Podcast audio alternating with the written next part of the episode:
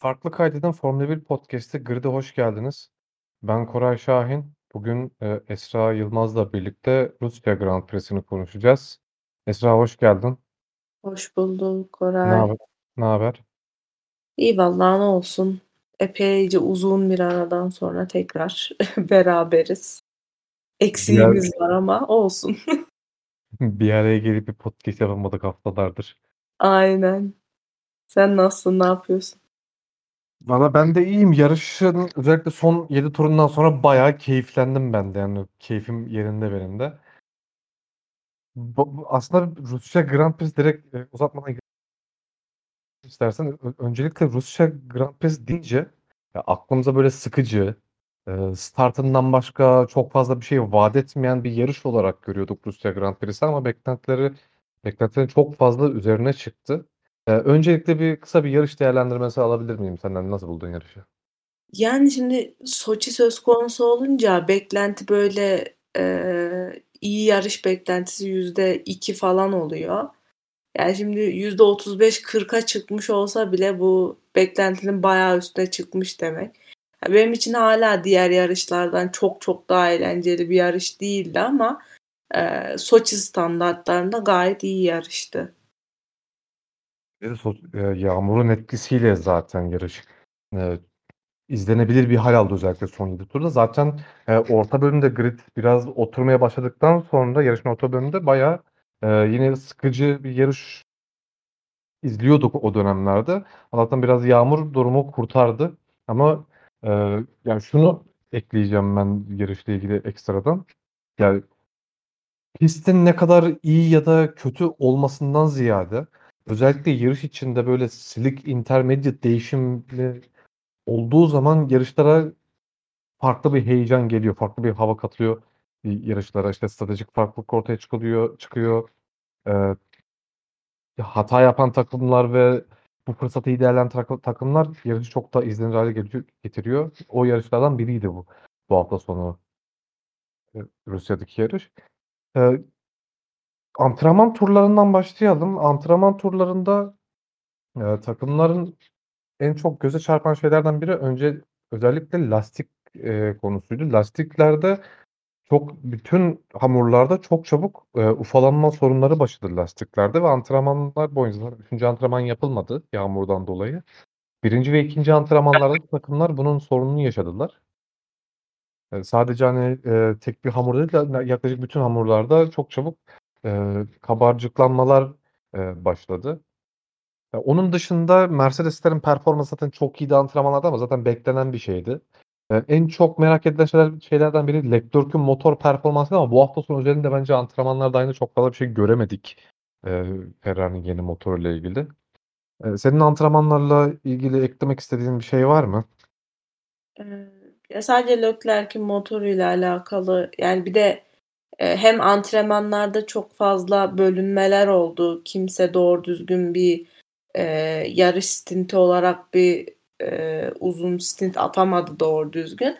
Leclerc'inki de hani ekstra olarak bu işte dayanıklılık sorunları yani bir problem çıkaracak mı çıkarmayacak mı şeylerinden dolayı motoru aslında Ferrari tam performans kullanamamışlar. Hani ya bu ne kadar farazi olduğunu daha önce konuşmuştuk ama hani yine de Ferrari'nin bu yeni güç ünitesiyle işte 20 beygire kadar bir performans elde etmesi beklenirken işte motoru kıstıkları için dayanıklılık problemlerinden dolayı hani bu 8 beygirde falan kalmış gibi bir haber çıkmıştı. Yani bayağı aslında motor gücü olarak çok da bir şey getirememişler. Ama ona rağmen yine de sonuçta eski motordan yeni motor daha iyidir. Yine de bir farkı vardı.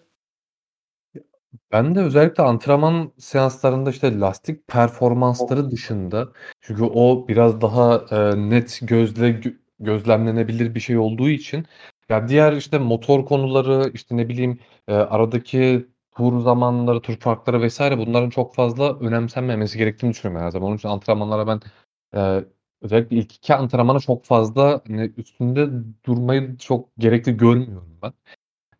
Evet, bir şeyler çıkarılabilir. İşte takımların lastik performansı ya da işte bir iki uzun stintlerde yarış temposu olarak belki bir iki çıkarım yapılabilir ama ya genel olarak özellikle tur zamanları olarak baktığımızda ya da motor performansı olarak baktığımızda ben antrenmanların çok büyük gösterge olduğuna hiçbir zaman inanmıyorum. Antrenmanlarla ilgili eklemek istediğim başka bir şey yoksa cumartesi gününün sıralama turlarına geçelim. Geçelim. Sıralama turları da ıslak de başladı aslında. Hani yine çok sürprize açık bir şekilde başladı ama abi Rusya pisti o kadar dümdüze bomboş bir pist ki ıslak zemine rağmen, ıslak piste rağmen sanki pist kuru gibiydi ve çok fazla dışarı taşan ya da işte pist üstünde su birikintisi vesaire. Hani böyle yağmurun vaat ettiği şeyleri biz Rusya'da aslında sıralama turlarında ilk başta da göremedik. Bunun farkı biraz daha sonradan çıkmaya başladı. Özellikle Q3'ün son bölümünde. Q1 ve Q2 zaten çok büyük sürprizler olmadı ama Q3 asıl konuşulması gereken sıralama turlarının asıl konuşması gereken nokta. Q3'te Hamilton ve zaten Hamilton ve Bottas geride kaldı. Özellikle ikinci haklar sonrasında ve Norris'in polünü gördük. Sainz'in ikinciliği ve Russell'ın üçüncülüğünü gördük sıralama turu sonrasında. Bu McLaren, Ferrari ve Williams'ın beraber ilk üçe sıralama turuna girdiği son yarış 2004 Brezilya yarışıymış. O zamandan beri ilk kez böyle bir grid oluştuğunu gördük Formula 1'de. Sana şunu soracağım. Hamilton'ın özellikle lastikleri ısıtamamasından dolayı sıralama turlarında Q3'te çok kötü performans göstermesi, hatta Mercedes'lerin aynı zamanda fırsat çıkmasına rağmen kötü performans gösteren Perez'i ve Sainz, Russell ve Norris'in performansını değerlendirebilir misin? Değerlendirebilirim. Yani Perez'den başlamak istiyorum önce. Yani Perez'i artık nasıl eleştireceğiz, ne yapacağız? Ben yoruldum açıkçası Perez'i eleştirmekten. Yani ayağına bu kadar fırsat gelirken Verstappen motor değiştirme cezası nedeniyle gridin sonundan başlayacakken ve Red Bull'un elinde Mercedes'e karşı tek silahın Perez olacakken Perez nasıl bu kadar kötü performans sergileyebiliyor? Yani bunu kendisine nasıl yediriyor? Ya da neden ekstra bir çabası yok? Yani ne bekliyor daha kendini gösterebilmek için? Yani Perez'i mesela geçen sene çok övdük Perez'i. Neden? Çünkü iyi bir performans gösteriyordu. O performansı gösterebileceğini biliyoruz. Bunu Red Bull aracıyla neden göstermiyor artık? Çünkü gösteremiyor demek istemiyorum ben yani. Biraz böyle hani ben bu Formula 1 dünyasından alacağımı aldım, unumu eledim, eleğime astım. İşte bana etlisi dokunmasın, sütlüsü dokunmasın. Biraz o şeye girdi gibime geliyor Perez benim. Yani hiç umrunda değil dünya yansa. Kendi kendine takılıyor. Devam ediyor yoluna. Ama yani böyle giderse de ömrü çok uzun olur mu bilemiyorum. Yani tamam seneye de devam eder ama sonuçta Gasly'nin de inanılmaz bir Red Bull ısrarı var. Asla bırakmak istemiyor. Yani bir şekilde Gasly'ye geri dönecekler gibime geliyor yani artık. Çünkü başka da bir opsiyonu yok Red Bull'un bu aşamada. Çünkü tek pilot ve ona arada sırada yardım eden ve başka hiçbir işlerine yaramayan bir ikinci pilotla markalar şampiyonasında da bir şey yapamazlar. Pilotlar şampiyonasında da hep ip üstünde giderler yani. O yüzden daha sağlam bir ikinci pilota ihtiyacı olacak Red Bull'un bu gidişle. Hamilton'ın yani şeyine çok güldüm. Pit yolunda dönerken işte duvara çarptı. Biri caps yapmış. Pit yolu beni engelledi diye. Hamilton'ın klasik şeyleri var ya. Bu beni engelledi. Önüme kırdı. İşte böyle yarışılmaz, sürekli serzenişleri, pit yoluna da aynısını yapmışlar, hepsini. Ona çok gülmüştüm.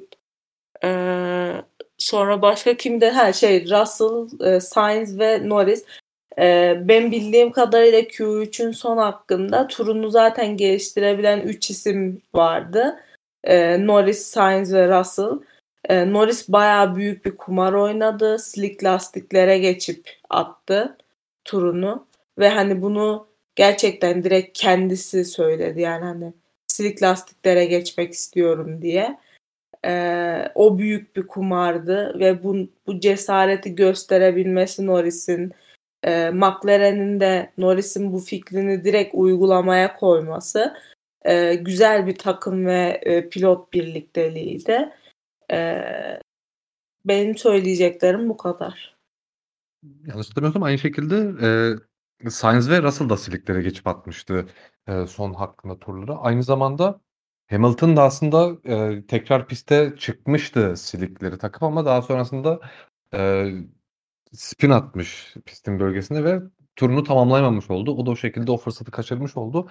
Ya ben özellikle Mercedes'in lastik ısıtamama sorununun bu kadar fazla olması ve Hamilton'ın duvara girmesiyle beraber aslında biraz bunu da yola engellemiş oldu. Çünkü özellikle bu tarz durumlarda ne kadar tur atılırsa yeni kuruyan pistlerde o kadar çok pist yol tutuşu sağlanabiliyor. Bundan aslında yararlanabilirdi o hata yapması. Biraz Hamilton orada kendi topuna sıkmış oldu aslında pit duvarına çarparak.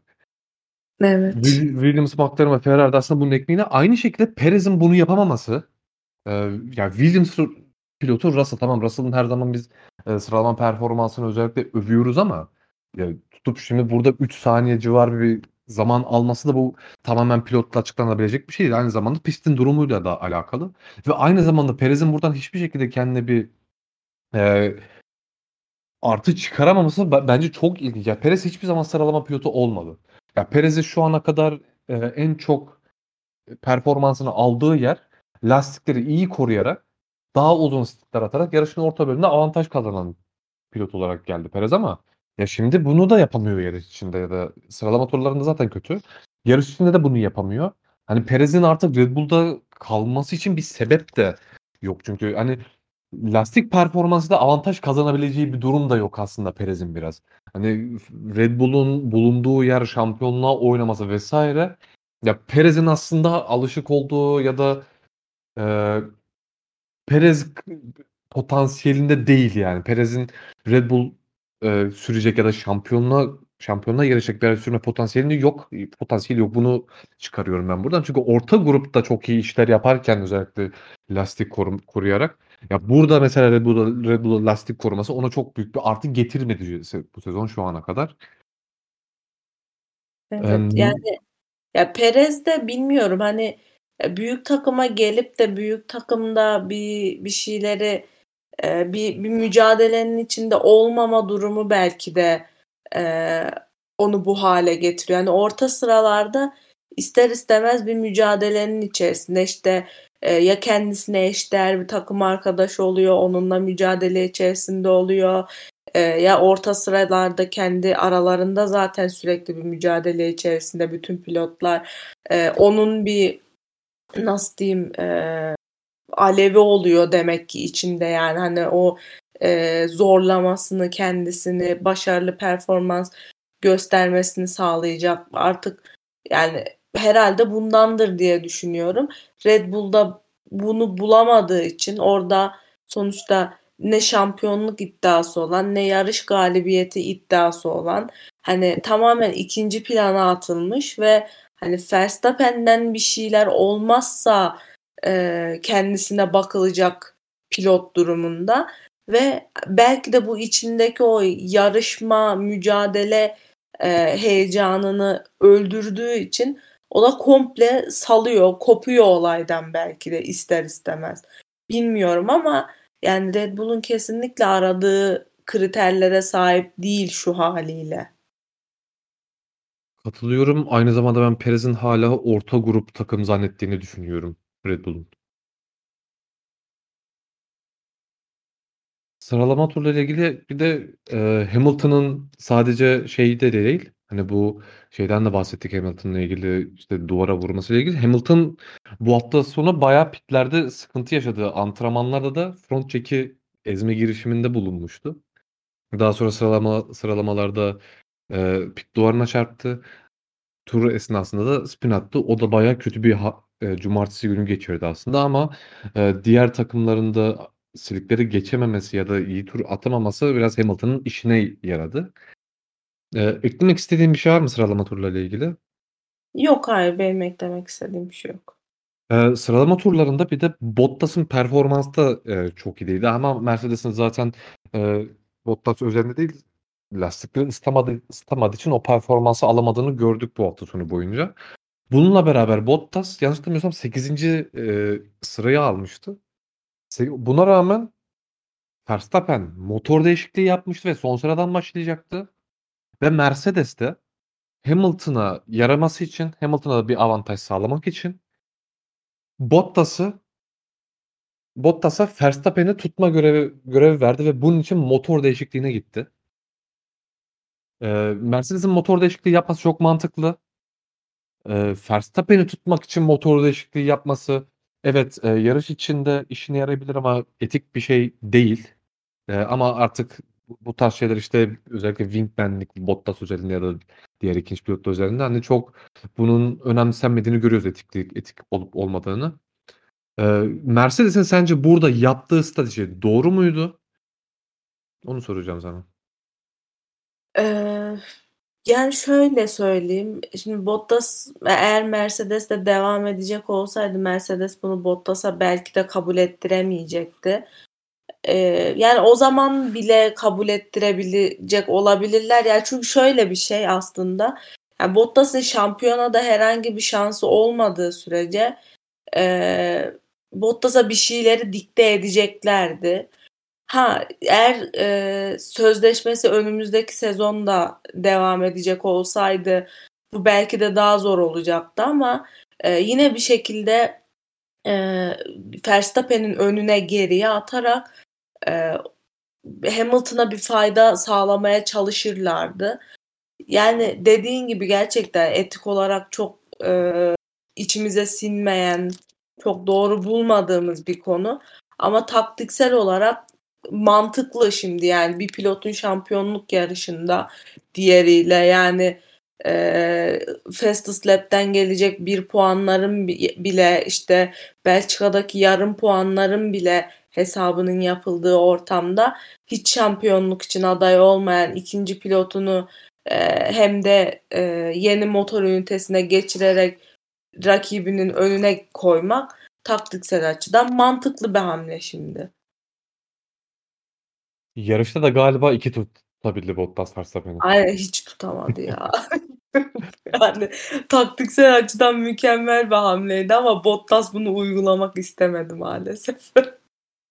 Abi ben istediği kadar şey olsun, son senesindeki pilot olsun, işte ayrılacak pilot olsun, wingman olsun, hiç fark etmez ya. Ya bir pilotun bunu yapabiliyor olması gerçekten çok acı verici ya bir pilot için.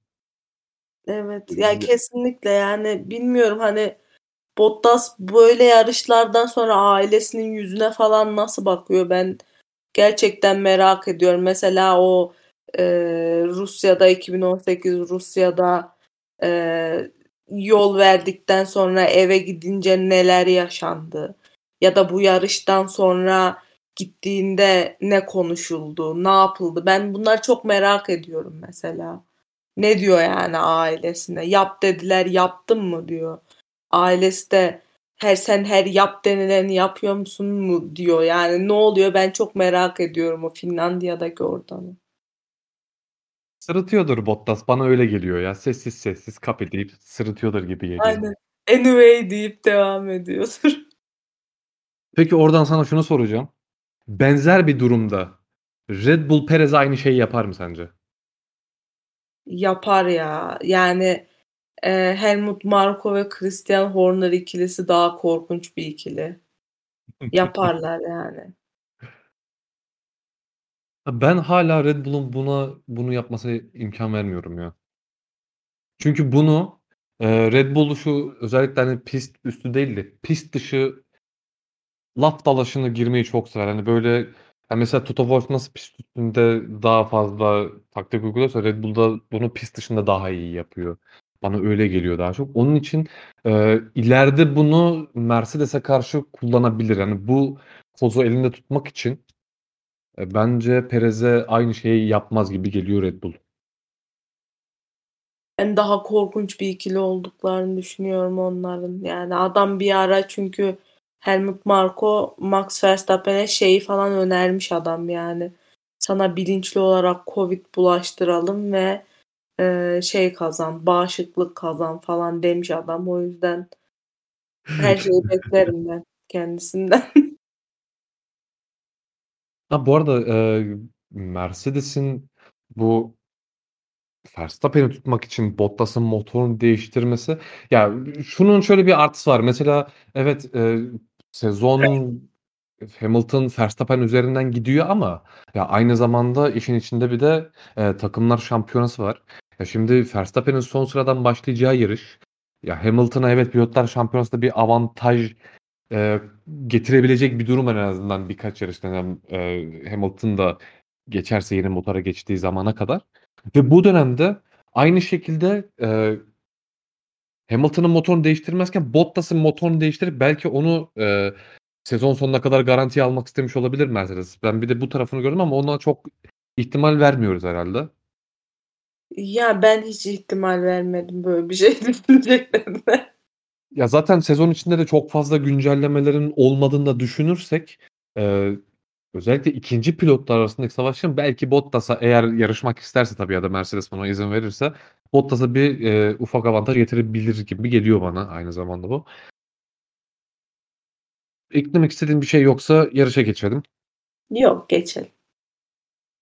Abi yarış ilk başta özellikle ilk 3 sıradaki pilotlar ve arkasında Hamilton'ın olması aynı zamanda Rusya pistinin uzun düzlüğü ve hava koridoru etkisiyle beraber arkadaki pilotların daha fazla ön tarafa tehdit etmesinden dolayı yani ben çok eğlenceli bir start bekliyordum burada. Zaten en çok beklenti buydu. Zaten Rusya'nın da en büyük ve tek vaadi bu bence pist olarak. Evet. Aslında güzel bir start oldu bence. Yani olaysız bir start oldu. Hamilton çok kötü kalkmadı. Yani biraz kötü kalktığı ilgili şeyler yazıldı Reddit'te, Twitter'da falan ama ben Hamilton'ın o kadar kötü kalktığını düşünmüyorum ilk başta. Ama daha sonra Hamilton arada sıkıştı bence. Daha sonra Russell, Norris, Sainz'la Russell'ın mücadelesi oldu. Sainz'ın ilk virajda Norris'e yaptığı atak vardı. Leclerc'ün çok iyi startı vardı. 7 sıra falan kazandı yanlışlıkla. Aynen 19. sıradan 12. sıraya kadar yükseldi. Hamilton startın kaybedenlerinden oldu daha sonra. Startla ilgili yorumlarını alabilir miyim? Startı şöyle Sainz lider döndü ikinci virajdan ama aslında Sainz bayağı kötü bir kalkış yaptı orada. Russell falan geriden bayağı gelmişti ama şimdi seninle de yayından önce konuştuk. Norris aslında start planını Hamilton'a göre ayarladığı için direkt düzlüğün sağ kısmından gidip hani orayı kapatma telaşesindeydi.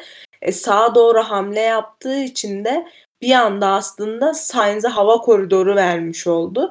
Sainz düzlüğün ortalarında falan o kötü kalkışını tolere edebilmiş oldu. Bir de yanında da Williams aracı var. Yani şimdi ona da bir avantajı var zaten normalde de. Bu Norris'e bu sefer Hamilton'da pistin sağ tarafında Norris'in hedeflediği gibi pistin sağ tarafında kalıp bir de Norris ve Sainz'in arkasında kalınca bu sefer yanından Stroll falan da Hamilton'ı geçmiş oldu. İşte ilk virajı da o aldığı hava koridoru sayesinde genelde zaten ikinci sıradaki ya da üçüncü sıradaki pilot hangisi liderden iyi bir hava koridoru alırsa genelde o ikinci virajı lider o dönüyor oluyor.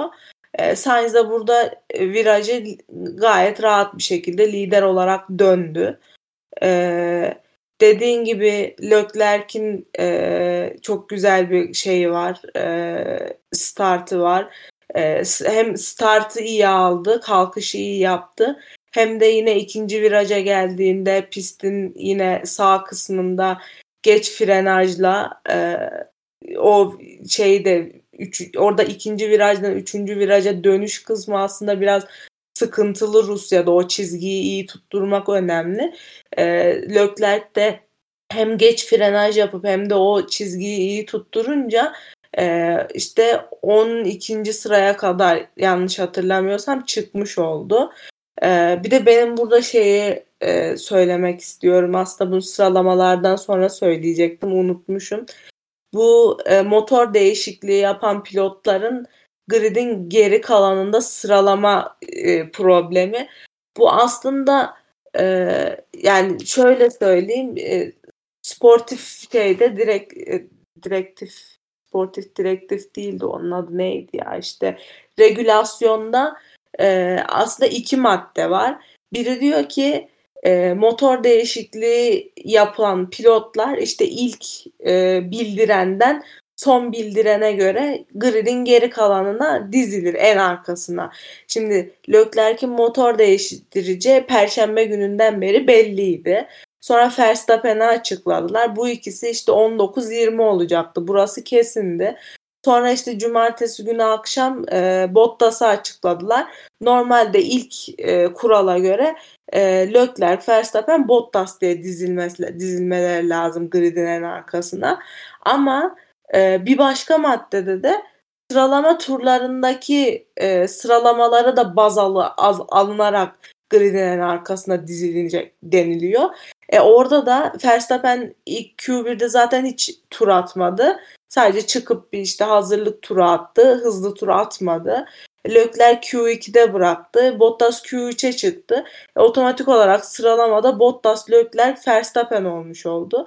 Yani burada da yani FIA'nın düzenlediği regülasyonda bir kural bir kuralla tutmuyor. Hani ilki mi olacak, ikincisi mi olacak? Yani bu neye göre mesela ilkini uyguluyorsunuz, neye göre sıralamadan sonrasını uyguluyorsunuz? Yani orası da biraz karışıktı. Yani sıralamadan sonrayı uyguladılar ama mesela neden o zaman ilk bildirenden son bildirene göre sıralanır gibi bir madde de var orada. O da biraz benim kafamı karıştırmıştı. Öyle ona da değinmek istedim. O muhtemelen şöyle. Biraz önce senin bahsettiğin kurallara göre ya şimdi birinci maddede motor değişikliğini bildirme sıralamasına göre Leclerc, Verstappen, Bottas olması normal. Ama şimdi sıralama turuna çıkıldığı için o ikinci madde bence çok fazla bir çelişki ya da şey yok burada. Eğer sıralama turu atıyorum 3 pilotta çıkmadı, sıralama bu şekilde olacaktı. Şimdi sıralamalara da çıktıkları için şimdi Bottas daha önde diğerlerine göre. Evet ama yani sıralamalara çıkacak bunlar bir şekilde zaten Koray. Tamam işte sıralamaya göre zaten o grid cezası. Atıyorum toplamda 20 sıra grid cezası mı veriyorsun? Hı-hı. Örneğin. Şimdi 3'ü de atıyorum 20 sıra grid cezası aldı. Bottas 8. başlayacaktı. 28. sıraya düşmüş olacak. Ondan sonra Leclerc Q2'de bıraktı. 15. sıra diyelim. 35'e düşmüş olacak. Verstappen çıkmadı. O da 40'a düşmüş olacak. Hani burada bence o çok fazla çelişkili bir durum yok bence. Ben de onu anlatmak istedim şu an orada. Eğer üçü de çıkmasaydı direkt olarak zamanlamaya bakılacaktı. Ama sıralama turlarında çıkıp sıralama turlarındaki sıralamalarına göre bu grid cezası verildiği için hani bir önce bahsettiğim gibi hani Bottas'ın da diğerlerinden göre daha önde başlaması bence normal. Hani bu kural bence net. Evet. Ya şöyle söyleyeyim. Şimdi dediğin gibi mesela belli bir sayıda grid cezası almış olsalar 20 sıra ceza mesela. Dediğin mantıklı, evet, hani Bottas 8'di 28 oldu vesaire. Ama şimdi bu maddeyi şöyle düzenleseler de mantıklı bu arada. İşte sıralama turlarındaki performanslarına göre gridin arkasında işte sıralama performansı en iyi olandan en kötü olana göre dizilirler. İşte araçların sıralama turlarına çıkmaması halinde bildirim sırası dikkate alınarak gridin en arkasına dizilirler. Bu maddeyi bu şekilde düzenleseler yine mantıklı. Ama iki ayrı madde olarak sen birincisinde bildirim sırasına göre gridin en arkasına dizilir, İkincisinde de sıralama performanslarına göre gridin en arkasına dizilir dersen burada bir çelişki ortaya çıkmış oluyor. Şimdi bu araçlar her halükarda sıralama turlarına girecek yani. Hani sonuçta cuma gününden, perşembe gününden bildirmişler. Sıralama turlarına çıkacak bu araçlar. O yüzden dedim ben de. Yoksa hani birbirini tamamlayan maddeler şekilde olsaydı, hani bu olmazsa bu şekilde diye mantıklı, ama iki ayrı maddede iki farklı durumu düzenliyorsun. Aynı durumu düzenliyorsun. Sanki iki farklı şeymiş gibi. Zaten bu özellikle McLaren'ın bu işte senede 700 sıra grid cezası aldığı gibi saçma sapan olaylardan sonra bu direkt olarak şey grid cezası olayını kaldırdılar aslında. Hani bu şimdiki sisteme döndü ama aynı zamanda bir de şu var. Ya tamam, senin dediğin aslında mantıklı ama ya mesela Belçika Grand Prix'siydi yanlış hatırlamıyorsam. Ya mesela McLaren'ın bir sorusu vardı. İşte biz puan alacak mıyız? Puanlama nasıl olacak? Abi regülasyon takımlar bile kaç kere okuyordur anlayabilmek için. Hani bu o şey konusuna katılıyorum. Özellikle bu kural kitapçıklarında yazılanlar çok anlaşılmaz bir dil. Ve senin dediğin gibi çok çelişki ama aslında şey değil. Burada mesela bu tam olarak net belirtilmediği için mesela işte geçmişte net bir grid cezası vardı. Şimdi işte gridin en arkasına dizilme kuralı var. Hani mesela orada biraz da anlaşılabilirdi ama şu an bu anlaşılabilir değil senin anlattığın gibi. Evet. Yani işte hukukçulardan yardım alacaklar o zaman. Kafalarına göre regülasyon düzenlemeyecekler. Yarışla ilgili ben de startla ilgili söylemek istediğim başka bir şey yoksa ben de starta kendi fikirlerimi söyleyeceğim. Yok, hayır. Benim yok. Startta sen de biraz önce bahsettin. Sainz çok kötü kalktı. Hamilton, Russell ve Norris gayet iyi kalktı. Yani Hamilton çok iyi kalkmadı ama yani Hamilton yerini kaybedecek kadar kötü kalkmadı. Daha sonrasında yer kapma mücadelesinde Hamilton çok dezavantajlı bölümde kaldı ve aslında sıralarını orada kaybetti. Çok fazla top kullanamadı çünkü hani biraz sıkışık alanda kaldığı için Hamilton hani kendini sağa sola atacak bir pozisyon bulamadı. Çünkü bir tarafı Norris kapattı, bir tarafta Sainz var, önünde de Norris vardı ve Hamilton orada sıkıştı. Biraz geri düşmesinin nedeni oydu. Sainz başta Russell'a geçildi ama daha sonra Norris Hamilton'a göre kendi aracını ayarladığı için topu Hamilton'a alıp Sainz'a vermiş oldu.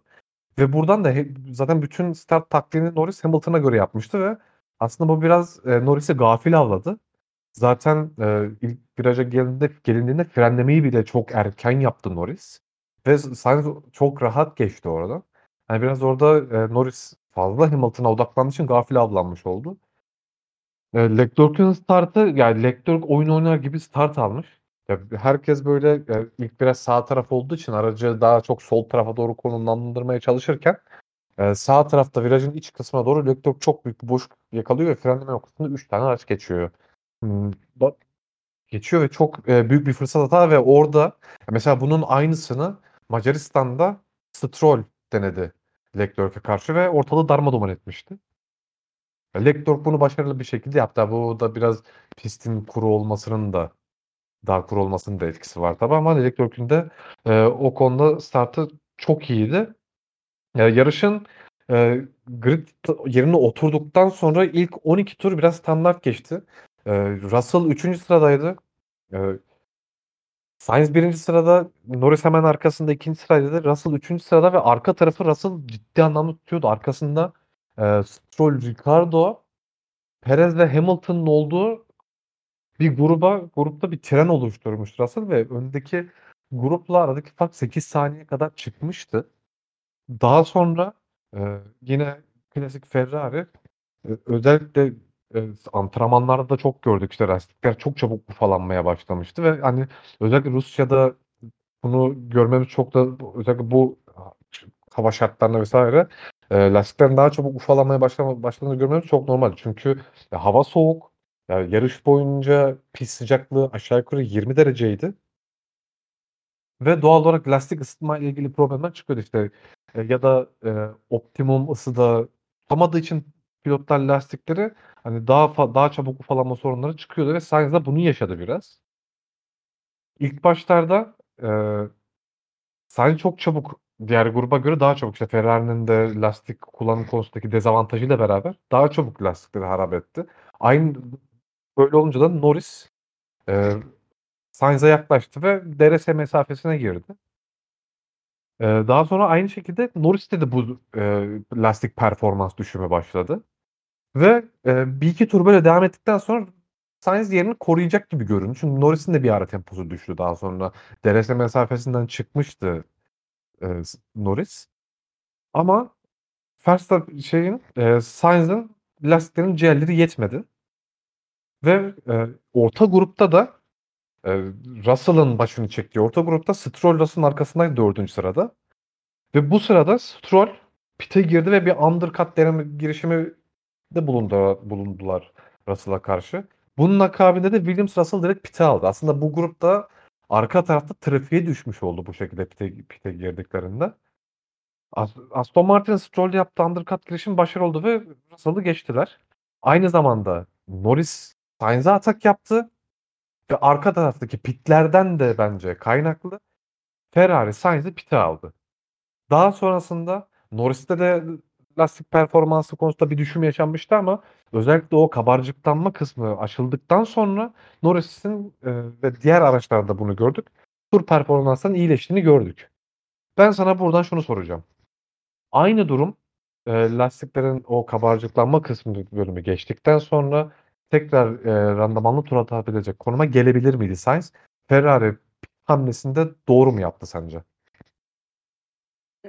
Şöyle söyleyeyim. Ferrari muhtemelen Sainz'ın yani şöyle aslında şimdi Norris'teki ve Sainz'daki bu kabarcıklanma sonrası geri lastiğin canlanması, performansını geri vermesi durumu muhtemelen Sainz'da biraz daha önce gerçekleşti Norris'e göre. Çünkü Sainz yani lastikleri erken tüketmek denmez ona artık. Bayağı bildiğin hatır hutur yiyor yani. Dişliyor lastikleri. Çok kötü lastik kullanıyor. Yani Ferrari'nin aracı okey. Lastikleri çok çabuk harcıyor ama Sainz de ekstra olarak çok kötü lastik kullanıyor. Ve ben Ferrari'nin bu noktada muhtemelen hani o kabarcıklanma sonrası performansını geri kazanma kısmını bekledikleri ama o performansın bir türlü gelmediğini gördükten sonra Sainz'i pite aldıklarını düşünüyorum. Yani o noktada artık Norris'le bir yarışlarının olmayacağını farkına varıp biraz da geri kalanı da göz önünde bulundurarak yaptıklarını düşünüyorum. O yüzden bence doğru bir hamleydi Sainz. Çünkü pist üzerinde kaldığı sürece bayağı süre kaybedecekti. Buna ben de katılıyorum. Lastikler tekrar performans kazanmaya başladı mı? O kabarcıklama dönemi geçtim. Bundan çok emin değil. Geçebilir miydi? Bundan çok emin değilim. Ama görsel olarak Sainz'in lastikleri özellikle Norris'in lastiklerine göre çok daha kötü durumdaydı. Yanlış hatırlamıyorsam sol ön lastikti daha kötü durumda olan. Evet, yani aralarında yarı yarıya fark var neredeyse. Yani Norris 28. turda girmiş, Sainz 14. turda girmiş. Aynı hamur lastikten bahsediyoruz ki hani Norris girdiğinde de Norris'e hani bu tempoda kaç tur gidebilirsin diye sordular. Yani onu o telsiz görüşmesini yayına aktardıktan hemen sonra Norris pit'e girdi ama telsiz görüşmeleri bir iki tur falan geriden geliyor. Yani o iki tur daha 60 hani bu tempoda nasıl gidersin dedikten sonra hani Norris'i bıraksalar muhtemelen bir iki tur daha gidecekti aynı tempoyla. Ama Sainz gerçekten çok kötü lastik kullanıyor. Yani Sainz'ı hani 3. bitirdi bu yarış ama bu yarış özelinde bile geçtiğimiz yarışlarda da eleştireceğimiz çok fazla şey var. Sainz bir kendine çeki düzen vermesi gerekiyor. Ondan sonra da yarışın aslında bu dönemi birinci pitler aşağı yukarı işte 12. turda Russell'ın pitiyle başladı birinci pitler. En son galiba Leclerc gelmişti 35. turda yanlış hatırlamıyorsam.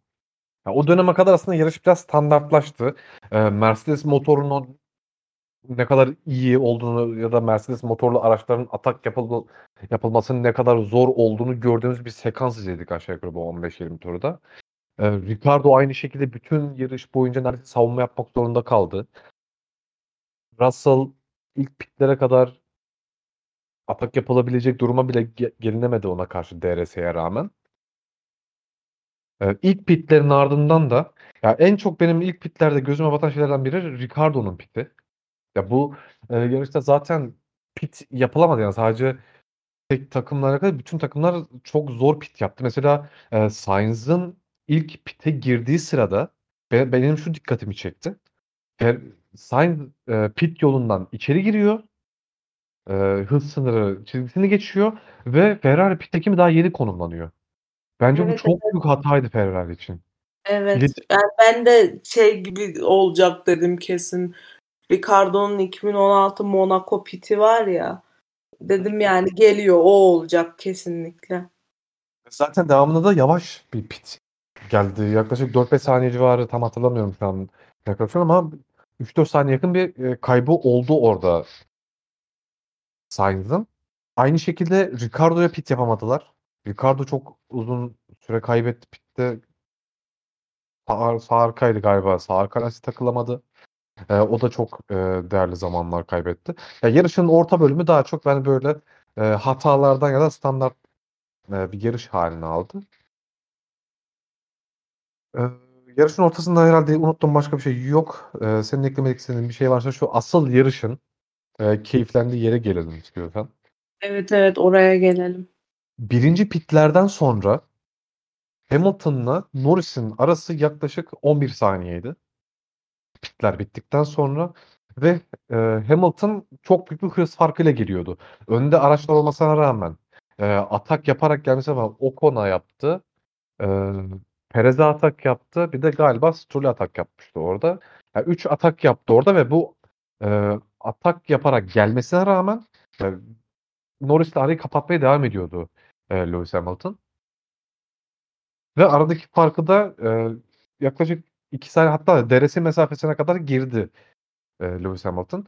DRS mesafesine girmesinin ardından pistte yağmur çiselemeye başladı. Önce Russell'ın 5. 6. viraj sanırım sen daha iyi hatırlıyorsun galiba. Galiba bir yanlışım bende. Evet. Önce Norris'in orada pist dışına taştığını gördük. Zaten pilotlara Norris'e geldi vesaire pilotlara yağmurun yağmaya başladığı ile ilgili bilgiler verilmişti telsizden. Ve pistin tek noktasındaydı neredeyse yarış. Yani 5. ve 6. virajda bir ıslaklık vardı. Diğer yerler ilk başta o kadar şey değildi. Hani diğer yerlerde yağış yoktu. Hamilton Norris'in DRS mesafesine girmişti. Ve daha sonra 5. ve 6. virajda önce Norris'in bir tur sonra da aynı yerde Hamilton'ın pist dışına taştığını gördük. Ve ondan sonra yani yarışta ne olduysa buradan sonra olmaya başladı. Ya bütün takımlarda tersi konuşmaları coştu. İşte piste giriyor muyuz, gelmiyor muyuz? Öncelikle şeylere girmeden önce şeyi sormak istiyorum. Çünkü şey söylemek istiyorum. Yani yarışın bitmesine 5-6 tur kalmış. Hani yarışın nasıl olacağı belli değil.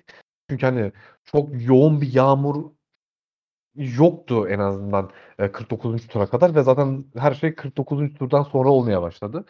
O 3 tur içinde eğer pite gelmeme kararı sence doğru mu? Bence doğruydu. Yani o koşullarına göre. Evet ben doğru olduğunu düşünüyorum.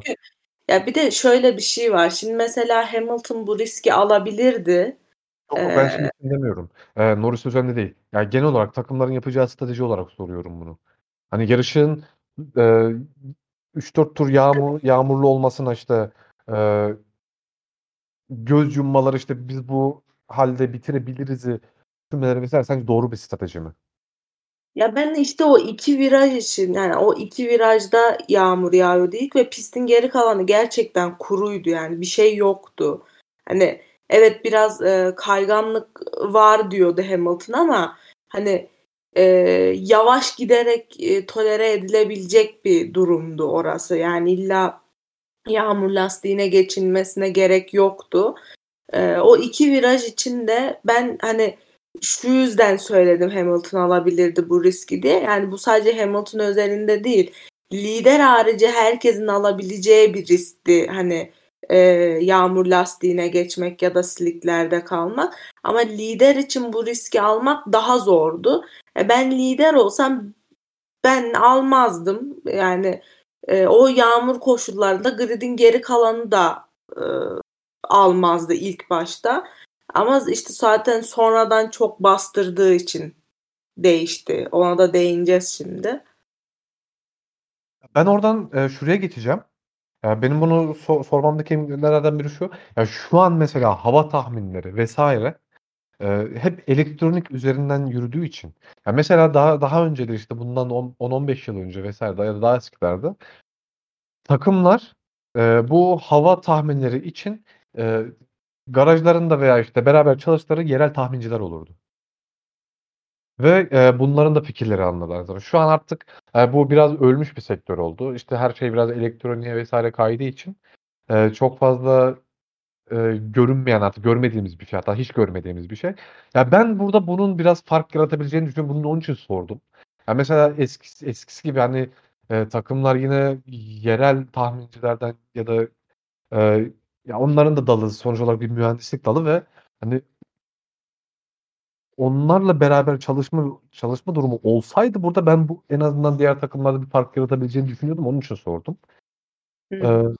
Yani evet ben o açıdan hiç bakmamıştım ama yani dediğin gibi o da ayrı bir mühendislik dalı ve hani sadece radara bakarak bir şeyleri yorumlamak daha zor olabilir. Hani bu durumda mesela muhtemelen o radarda yağmur kütlesi çok yakındı ve pistten geçeceği çok belliydi o kütlenin.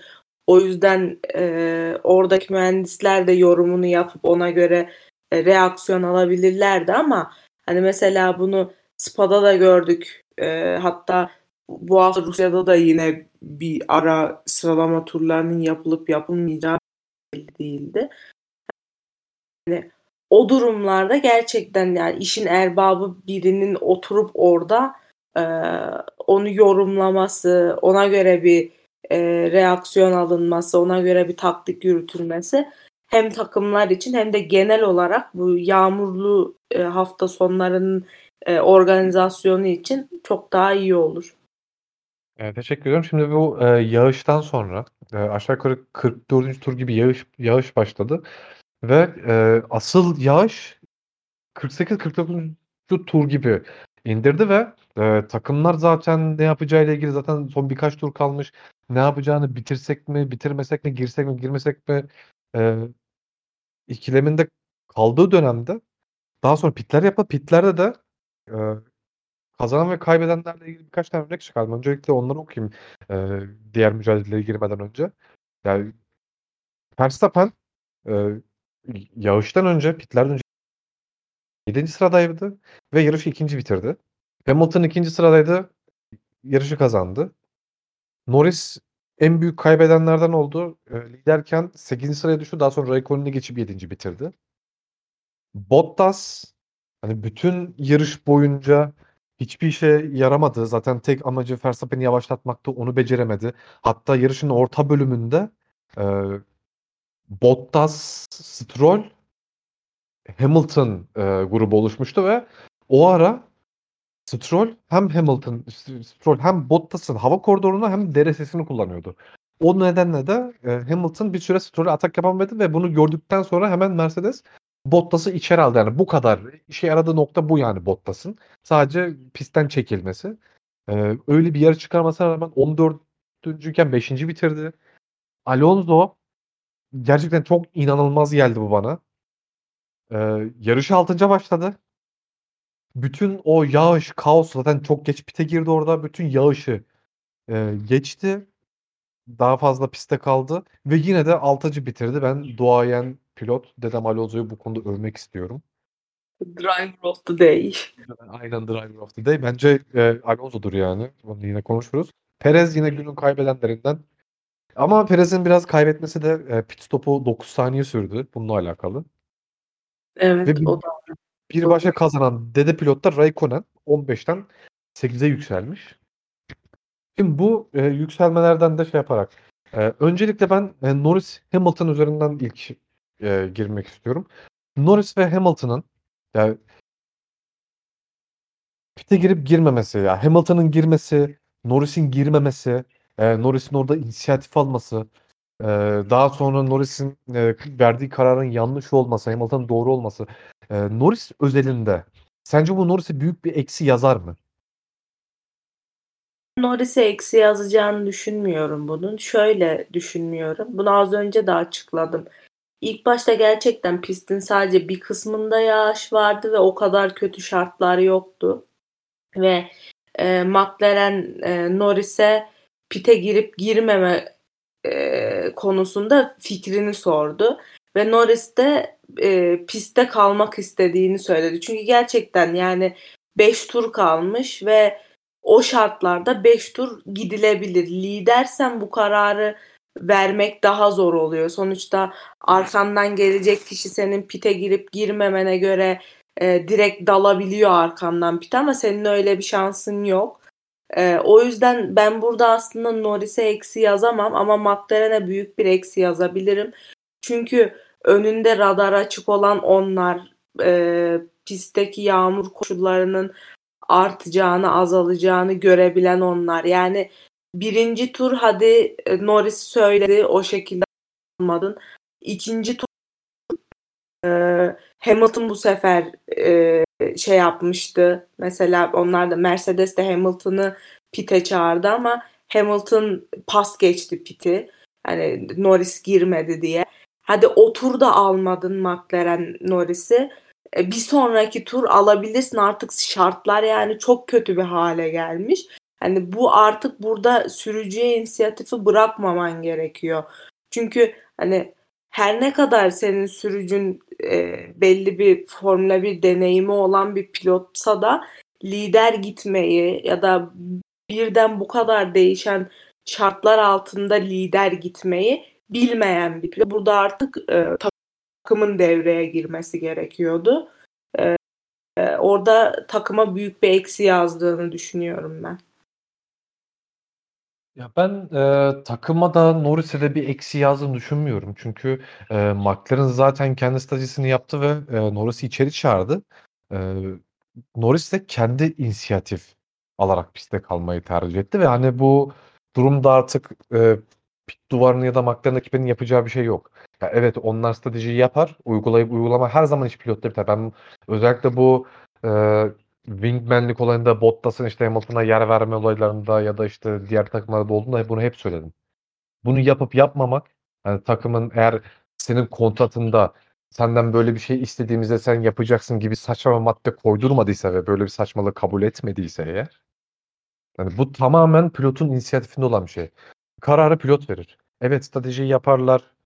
Takım bunu yaptık, bu daha mantıklı olacak ya da bu sana daha çok şey kazandıracak vesaire, bunları bildirebilir ama en son kararı pilot verir. Ben onun için burada McLaren'da suç bulmuyorum. Aynı şekilde Norris'te de bulmuyorum. Evet, Norris ilk yarışını kazanmak adına biraz aceleci davrandı. Bence bu biraz karar verme mekanizmasını etkiledi. Mesela Hamilton'la karşılaştıracak olursak ben Hamilton'ın Russell kadar panik yaptığını düşünmüyorum.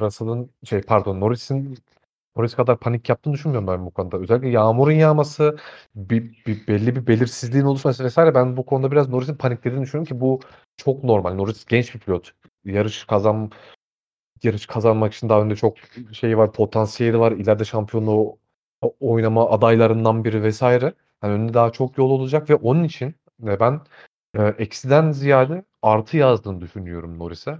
Çünkü eğer Norris bunu yaşamasaydı hani böyle bir şey tecrübe edemeyecekti. Yani Norris çok büyük tecrübe kazandı burada. Mesela Yani Hamilton aynı şekilde söyle. Yok, sen devam et. Çünkü McLaren şu an Norris'in şampiyonluğa bu sezon özelinde ya da yakın zaman içinde ya çok fazla şampiyonluğa oynayacağı bir yer değil şu an. Ya bir iki sene sonra belki bu değişebilir. Ama şampiyonluğa yarışmadığı dönemde yarış galibiyetini kendi hatasıyla kaybetmesi ve bu pilotaj hatası değil. Hani karar verme mekanizması olarak böyle bir hatayla kaybetmesi Norris'e çok büyük artı yazacaktır. Ben böyle düşünüyorum. Çünkü hani biz böyle şeyleri çok gördük. Mesela işte bir iki kaza yapar. İşte Kiyat'ta gördük. Gezli'de gördük bunu. Hani dağılmıştı çok gördük böyle pilotlar. Ama Norris'in durumu çok farklı burada.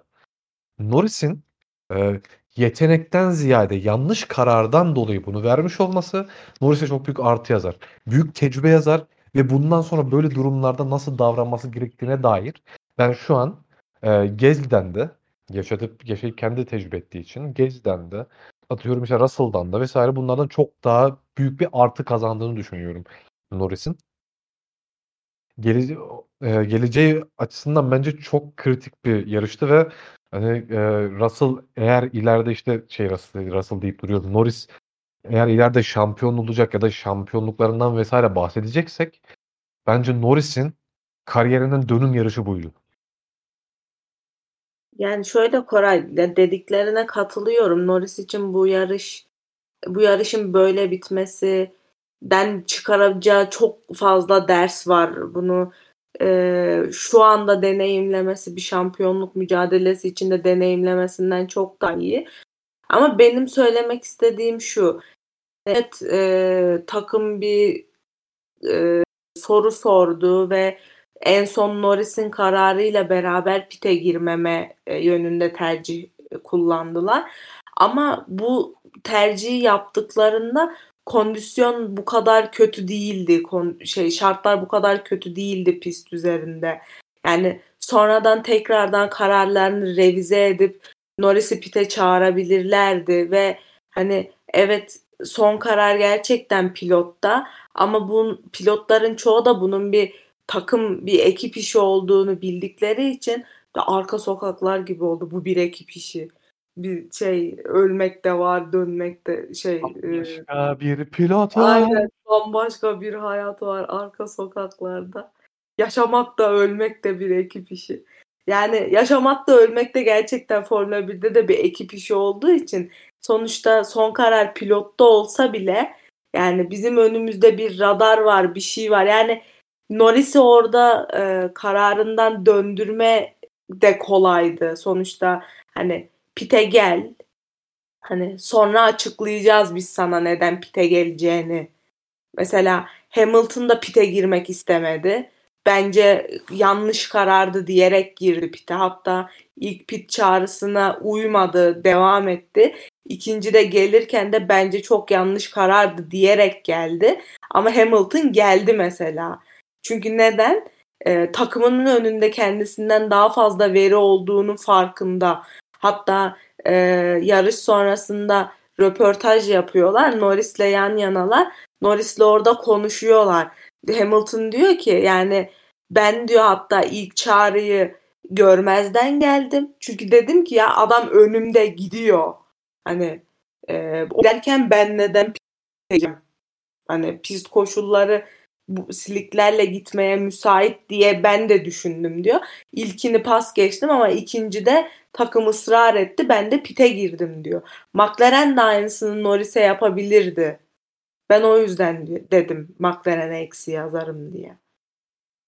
Zaten o turda olan oldu.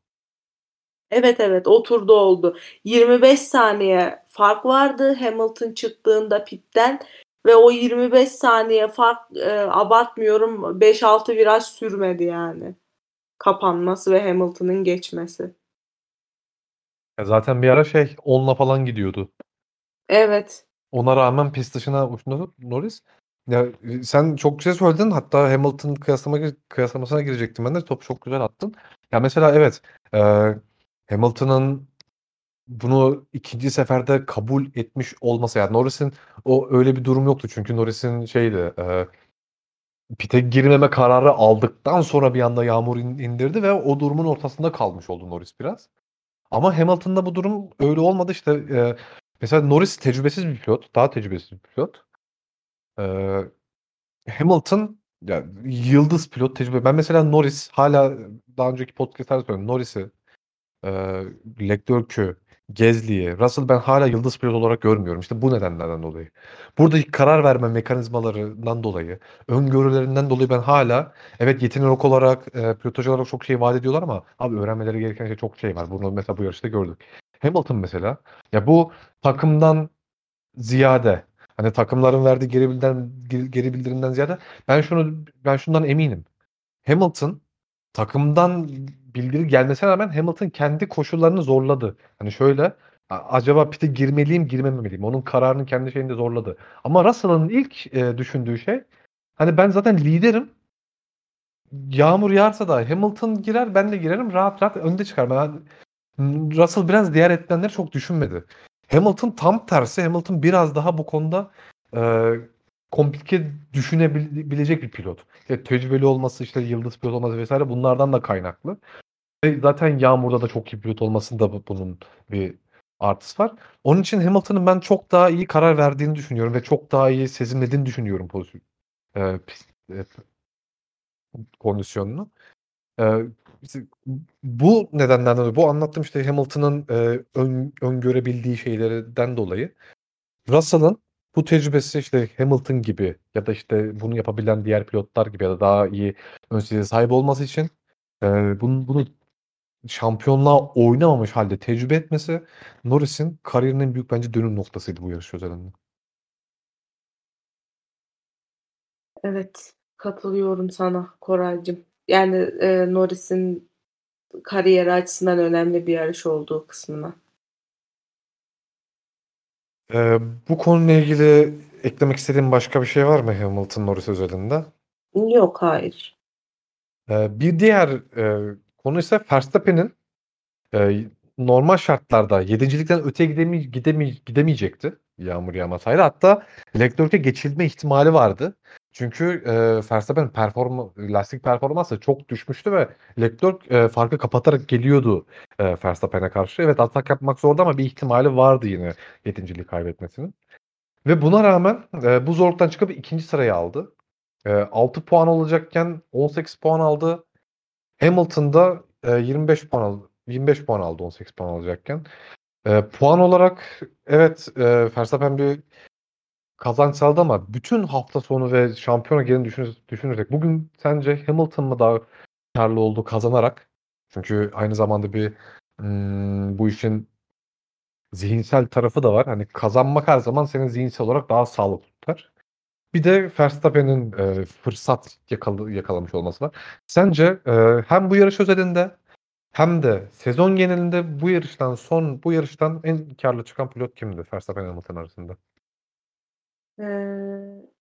Şöyle söyleyeyim yani sezon geneli olarak değil de bu yarışta Verstappen yani dediğin gibi hani 7.lik, 6.lık maksimum buraları zorlayabilecekken birden grid yani motor değiştirme sebebiyle grid cezası aldıkları bir yarıştan ikinci olarak ayrılmak yani bu Red Bull'un arayıp da bulamayacağı bir şeydi. Müthiş denk geldi.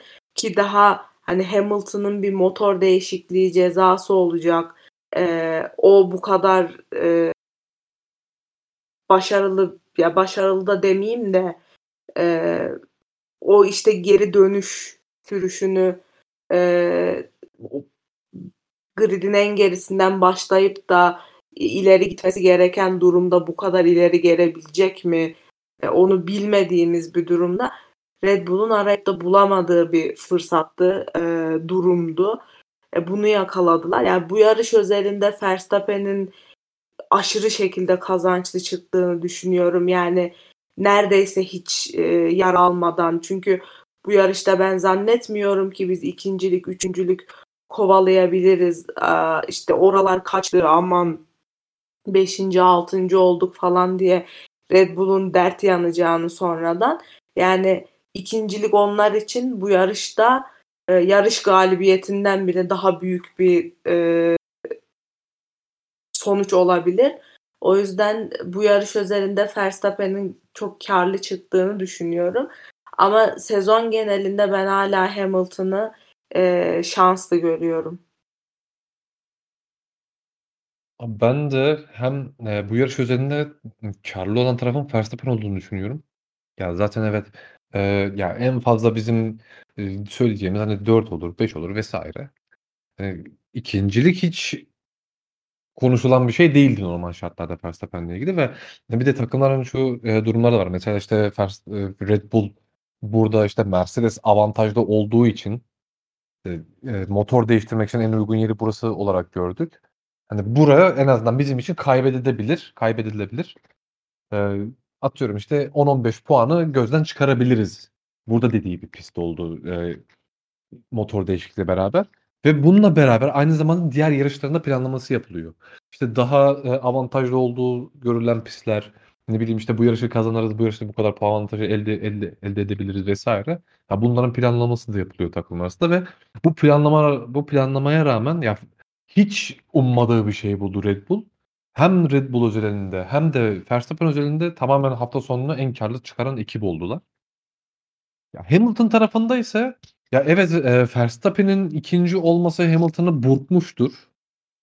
Ama ya ben de bu konuda Hamilton'ın kazanmış olmasından ötürü. Çünkü Hamilton da çok kazanabilecek durumda değildi bu yarışta.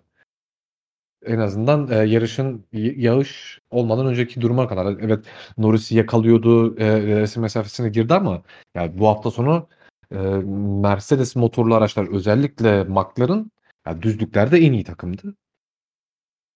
Ve geçememe ihtimali vardı. Hani ikinciliğe biraz razı olabilirdi Hamilton. Elinde o vardı. Birincilik yokken üzerinde. Ve buna rağmen yarışı kazanmış olması, bir ara yedinciliğe düşüp daha sonra yükselmiş olması ki Hamilton bayağı iyi performans gösterdi yarış özelinde. Hatta cumartesi günü kötüydü ama performans olarak pazar günü onu tolere edebildi. Hamilton'ın da elinde galibiyet yoktu ama o da galibiyeti elde etmiş oldu. Ben aynı zamanda bu Hamilton'a zihinsel olarak bir artı yazacağını düşünüyorum. Evet Verstappen'in ikinci olması biraz burkmuş olabilir. Ama ben Hamilton'da burada bir en azından sezonun devamında bir avantaj getirebileceğini, en azından kendini düşürmemesi açısından bir avantaj getirebileceğini düşünüyorum. Başka bu konuyla ilgili eklemek istediğin bir şey var mı? Yok hayır benim kalmadı başka ekleyebileceğim bir şey. Evet. Arka grupta pit stoplardan sonra Stroll'ün birisi pit stoplardan önceydi sanırım. Stroll ile Vettel teması oldu. Stroll Vettel'i duvara doğru sıkıştırdı. Bir o pozisyon oldu. Bir de önce onu sen o pozisyonu hatırlıyor musun? Evet hatırlıyorum. Sence orada Stroll'in ceza çıkmalı mıydı? Çünkü biraz sert bir hamle gibi geldi bana. Yani şöyle Stroll'ün o 1,5 turu işte hem Vettel'i sıkıştırdı hem Gasly'yi knockout etti 1,5 turu var. O da slick lastiklerle pist üzerinde kalmaya çalışıyordu. Ve hani şöyle söyleyeyim ya 7 büyük günahtan 4'ünü 5'ini falan işleyerek gitti. Yani hem aracı sabit tutmaya işte yolda tutmaya sadece konsantre olduğu için aşırı panik bir şekilde yarış mühendisiyle konuşuyordu. Vettel'in orada kenardan geldiğini görmedi ilkinde.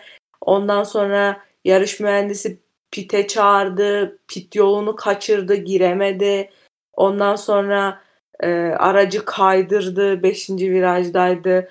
5. virajda mıydı? 2. virajda mıydı? Tam hatırlamıyorum. Dönüşünde Gasly'yi knockout etti. Hiç bakmıyordu çünkü önüne arkasına. Sadece muhtemelen ekrana bakıyordu direksiyon üzerindeki. Yani sanırım takım arkadaşı olmasından dolayı ceza vermediler. Bir de şeydi yani biraz hani tekerlekleri çarpışmıştı aslında. Çok da büyük, çok da tehlikeli bir durumla sonuçlanmadı hani sonuç açısından. O yüzden Yani oradan ceza çıkmasını ben beklemiyordum ama zaten Gezli'den alacağı cezayı aldı yani. Gezli konusunda ceza çıkmalıydı. Ben de ona katılıyorum. Bu arada Gezli bu hafta sonu hiç ortalıkta yoktu. Sıralamalarda da kötüydü. En azından o alıştığımız Gezli performansını göstermedi. Yarışta da çok geç pit yaptığı için biraz üst sıralara tırmandı. Ondan sonra pitten sonra 14. sıraya kadar düştü. Yağmur bölümünde ise Gezli 10. sıraya kadar yükseldi o da. Yine hiç ortalıkta görünmeden günün son puanını alacaktı ama Stroll merhabalar AQ diye geldi. Evet. Gerçekten çok kötü çarpmış ya. Yani hiç ortada bir şey yokken çarpmış. Stroll bayağı dağınık sürmüş o 1,5 turu. Bir panik içerisinde sürekli. Bir de zaten pist ıslak. Ona rağmen körbün üstünden geçiyor ve aracın kontrolünü öyle kaybedip Gezli'ye çarpıyor. Evet, yani evet. Tamamen o geçen seneydi galiba Silverstone'da Vettel'in bir kör kullanması vardı. Uçup gitmişti daha sonra. İlk virajdı yanlış hatırlamıyorsam. Çok benzer bir şey yaptık. Biz o pozisyonda bayağı Vettel'e giydirmiştik. Ve hani çok farklı bir şey yapmadı. Yani çok saçma sapan ve aslında riskli bir pozisyondu. Gezli'nin yine görünmeyen son puanını elinden almış oldu. Bir de şunu sormak istiyorum. Onu atladık sanırım. Norris'in yağmurdan sonra bir pite girme çabası vardı. Evet.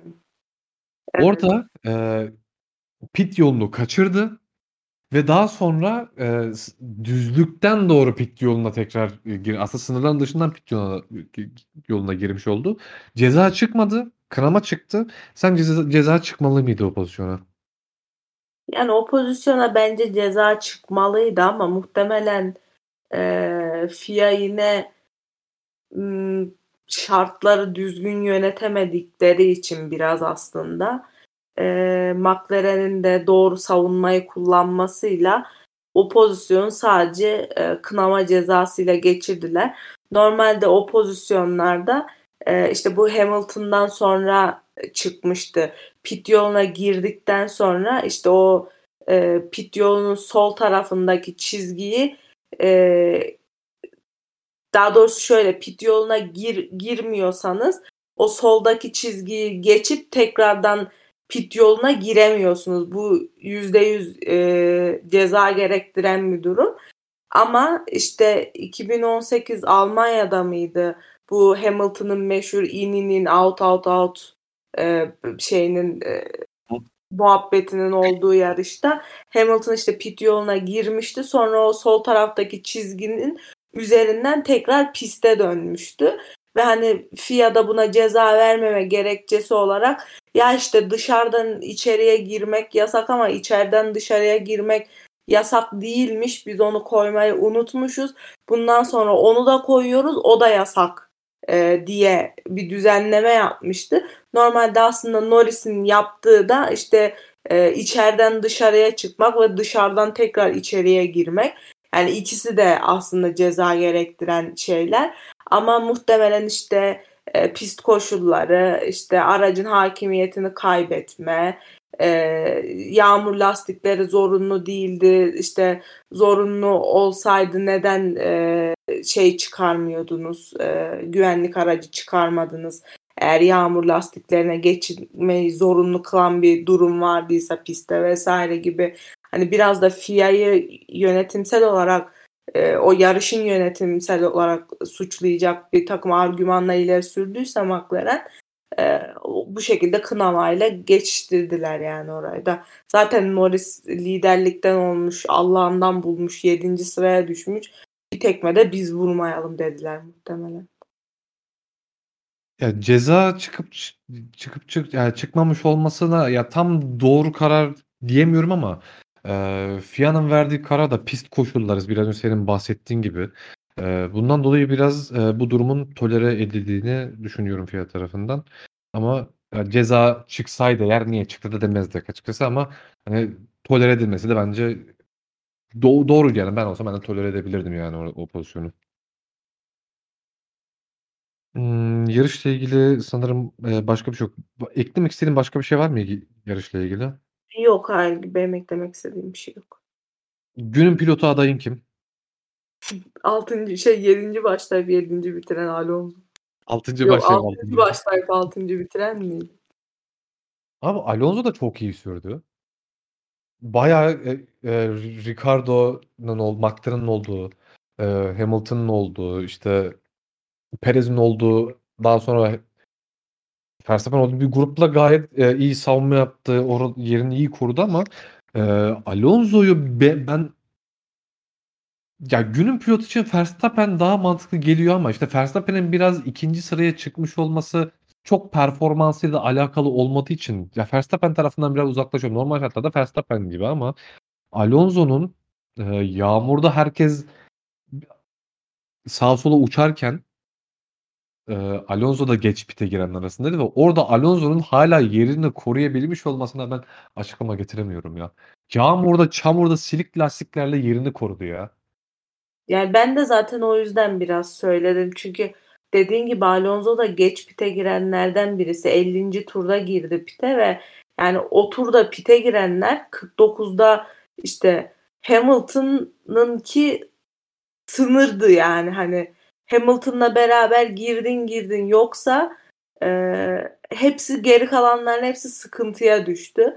Alonso da bunlardan biri olması gerekirken o yerini koruyabildi mesela 6. sırayı koruyabildi. Alonso ile pite girenler genelde işte Vettel, Gasly, Ocon hepsi puan barajının dışında kaldılar. Gasly giriyordu ama işte Stroll. Stroll evet knockout etti. Eklemek istediğim başka bir şey yoksa sorulara geçelim istersen. Yok hayır benim eklemek istediğim bir şey kalmadı. Berkay Küçük, McLaren'cı Berkay sormuş. Nelson Piquet'in Bolsonaro'nun şoförlüğünü yapması rezaletini ve Alpine Oscar Piastri koltuk gerilimini konuşabilir misiniz demiş. Ya ben öncelikle şu Nelson Piquet olayını tek cümleyle özetlemek istiyorum. Kenan Sopoğlu vizyonu. Yani ekleyebileceğim başka bir şey yok senin dediğine Nelson Piquet'le alakalı. Alpine Oscar Piastri koltuk gerilimini konuşabilir misiniz demiş. Sendeyiz.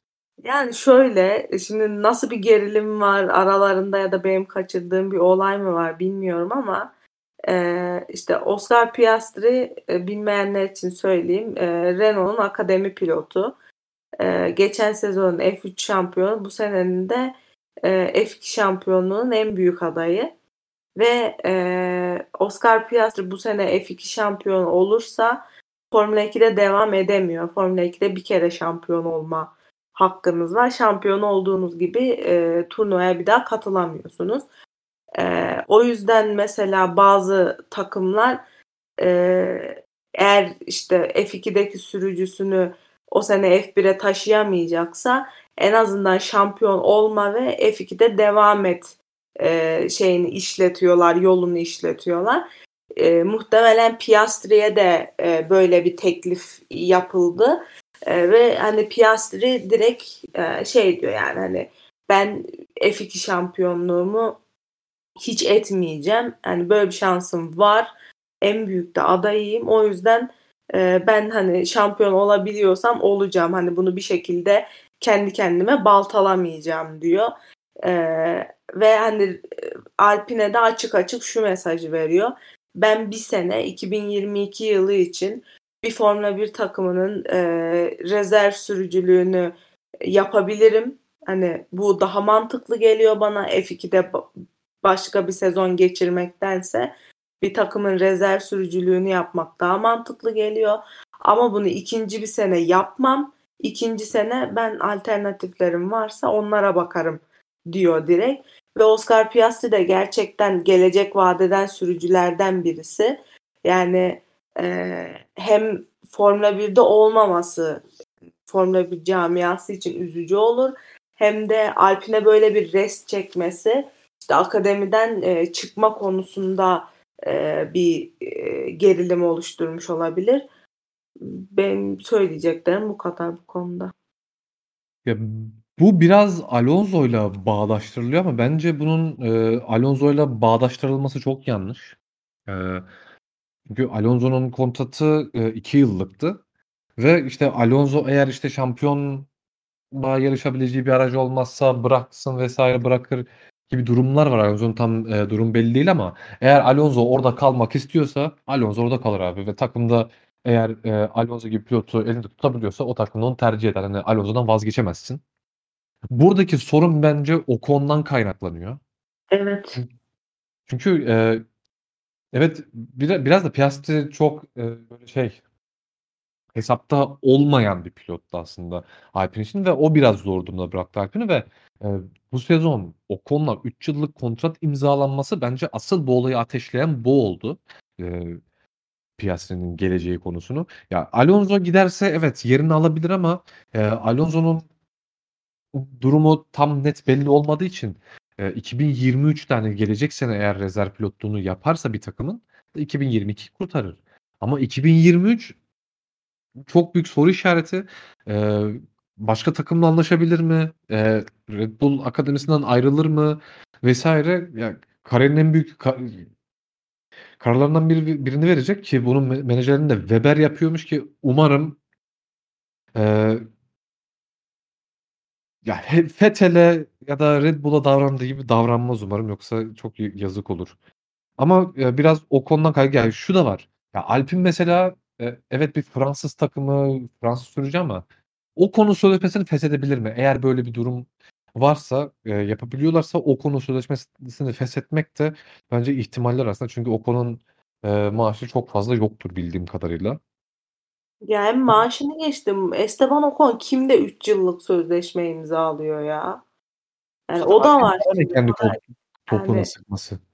Evet Piastri çok hesapta olan bir pilot değildi ama ya Piastri olsun olmasın Ocon'a 3 yıllık kontrat vermek doğru bir hamle olmalıdır. Ve yani şu an mesela Piastri'ye de sormuşlar onu. Formula 1'de tek açıkta koltuk Alfa Romeo koltuğu ve Piastri açık diyor ki yani ben oranın en büyük adaylarından ya da büyük adaylarından biri olduğumu düşünmüyorum. O koltuğun bana kalacağını zaten düşünmüyorum. Çünkü ben Renault Akademi pilotuyum. Onlar Ferrari motoru kullanıyorlar. Yani beni düşünmemeleri için bütün şartlar hazır diyor çocuk açık. Yani Alpine'in böyle bir akademisi varsa şimdi Ferrari işte Haas'ı kullanıyor, Alfa Romeo'yu kullanıyor, işte Mercedes Williams'ı kullanıyor. Yani motor tedarikçisisin ve tedarik sağladığın takımlara bir şekilde nazın geçiyor, anlaşma yapıyorsun vesaire. Kendi akademi pilotlarını gönderiyorsun. Ama Alpine'in böyle bir şansı da yok. Yani o sürücü çıkacaksa mecburen kendi takımına çıkaracaksın. Yani ya da sözleşmeni falan feshetmen gerekiyor. Akademi pilotluğundan çıkarman gerekiyor ki işte en yakın örneği Alex Albon'da oldu.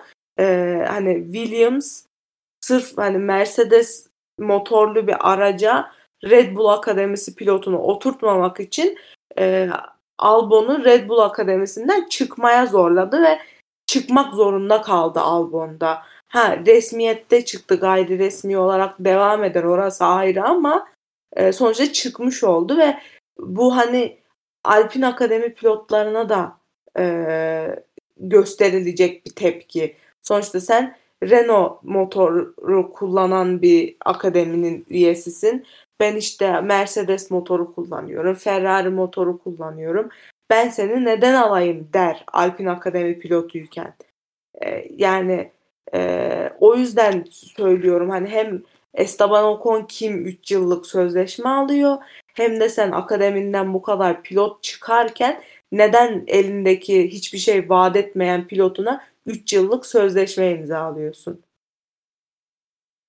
Yanlış hatırlamıyorsam bundan birkaç hafta önce Alfa Romeo'nun Ferrari motor kullanmayı bırakmak istediğini hatta Mercedes'te görüştüğüne dair spekülasyonlar çıkmıştı. Evet. Renault peki Alfa Romeo ile anlaşabilir mi? Ya ben o haberleri çok ciddiye almadım. Ne yalan söyleyeyim. Çünkü Sauber takımını ayağa kaldıran tekrardan Ferrari'nin o çatısı altındaki şeylerde, yani sponsorlukların hepsi Ferrari ile olan o anlaşmasından dolayı geldi. O yüzden yani Ferrari'yi bıraksa muhtemelen Alfa Romeo'dan da olacak. Diğer başka sponsorlarından da olacak. O yüzden ben o haberi çok ciddiye almadım. Ben Mercedes kısmını ciddiye almadım. Çünkü Mercedes'in zaten Williams'a var. McLaren'a var. Yani tedarik limiti var zaten. Dolu zaten Mercedes'in. Ve bunun üstüne hatta FIA'dan özel bir izin gerekiyor başka bir takıma motor tedariği sağlaması için. Ben Mercedes tarafına çok inanmadım ama eğer olur da Ferrari, Alfa Romeo yolları ayrılırsa ve Renault kesinlikle burayı kovalamadı. Çünkü Renault'un kendi motor sağladığı bir takım yok. Ve eğer Piastri kaybetme durumu olurlarsa bunun nedenlerinden biri de tedarik, motor tedariği sağladığı bir takım olması olarak da söyleyebiliriz. Bu da bir etken olacak. Evet, kesinlikle. Eklemek istediğim başka bir şey yoksa başka soruya geçiyorum. Geçelim. Mustafa Uzun sormuş. Perez Gasly takası gerçekleşmezse markalarda Mercedes şampiyonluğu garanti diyebilir miyiz demiş. Yani Perez Gasly takası sezonun şu aşamasında gerçekleşmeyeceği için muhtemelen Mercedes markalar şampiyonluğu garanti gibi bir şey, evet. Ama markalar şampiyonasının son yarışa kadar hala gideceğini düşünüyorum ya. Bir de zaten iki takımın da durumuna bakarsan bir yarış birisi daha avantajlı duruma geçiyor. Bir yarış birisi daha avantajlı. Bir yarışta dengeler, iki takım da dengeli olduğu oluyor. Yani bunu bir takımın şampiyonluğun garantisi olarak değil de ya bir de şu var. Perez Gasly takasının gerçekleşip gerçekleşmemesinden öte. Ya zaten Perez'i gönderemezsin Alfa Tauri'ye. Ama atıyorum böyle bir şey oldu diyelim. Ya Gezli'nin gelişinde sana bir garantisi yok.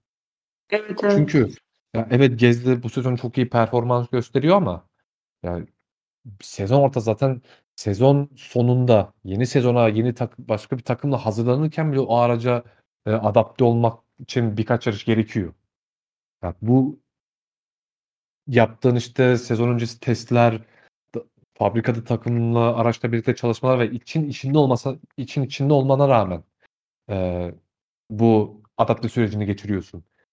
Gasly'de bu konuda bayağı bir dezavantajı olur eğer böyle bir takas olursa.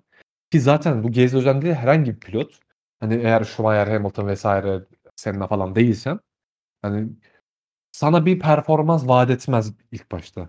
Hani şu an atıyorum Gasly geçti Red Bull'a. Ya tutup 12. olsa bu bence sürpriz olmaz. Ya çünkü o araca alışamayabilir.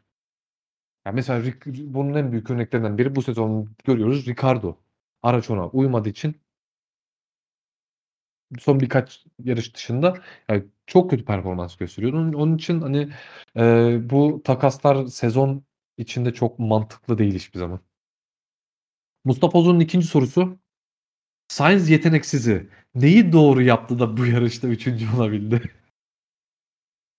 Yani gerçekten 48. turda pite girmesi dışında hiçbir olumlu hareketi yok. O pitte muhtemelen takımdan geldi yani. Pite geliyorsun dediler direkt. Yani 3. olmasının en büyük sebebi bu. Yoksa Sainz mümkün değil o yarışta bir şey yapamazdı yani. Bu arada zaten stratejiyle kazandı. Sainz ekstra kendi cebinden bir şey katmadı zaten.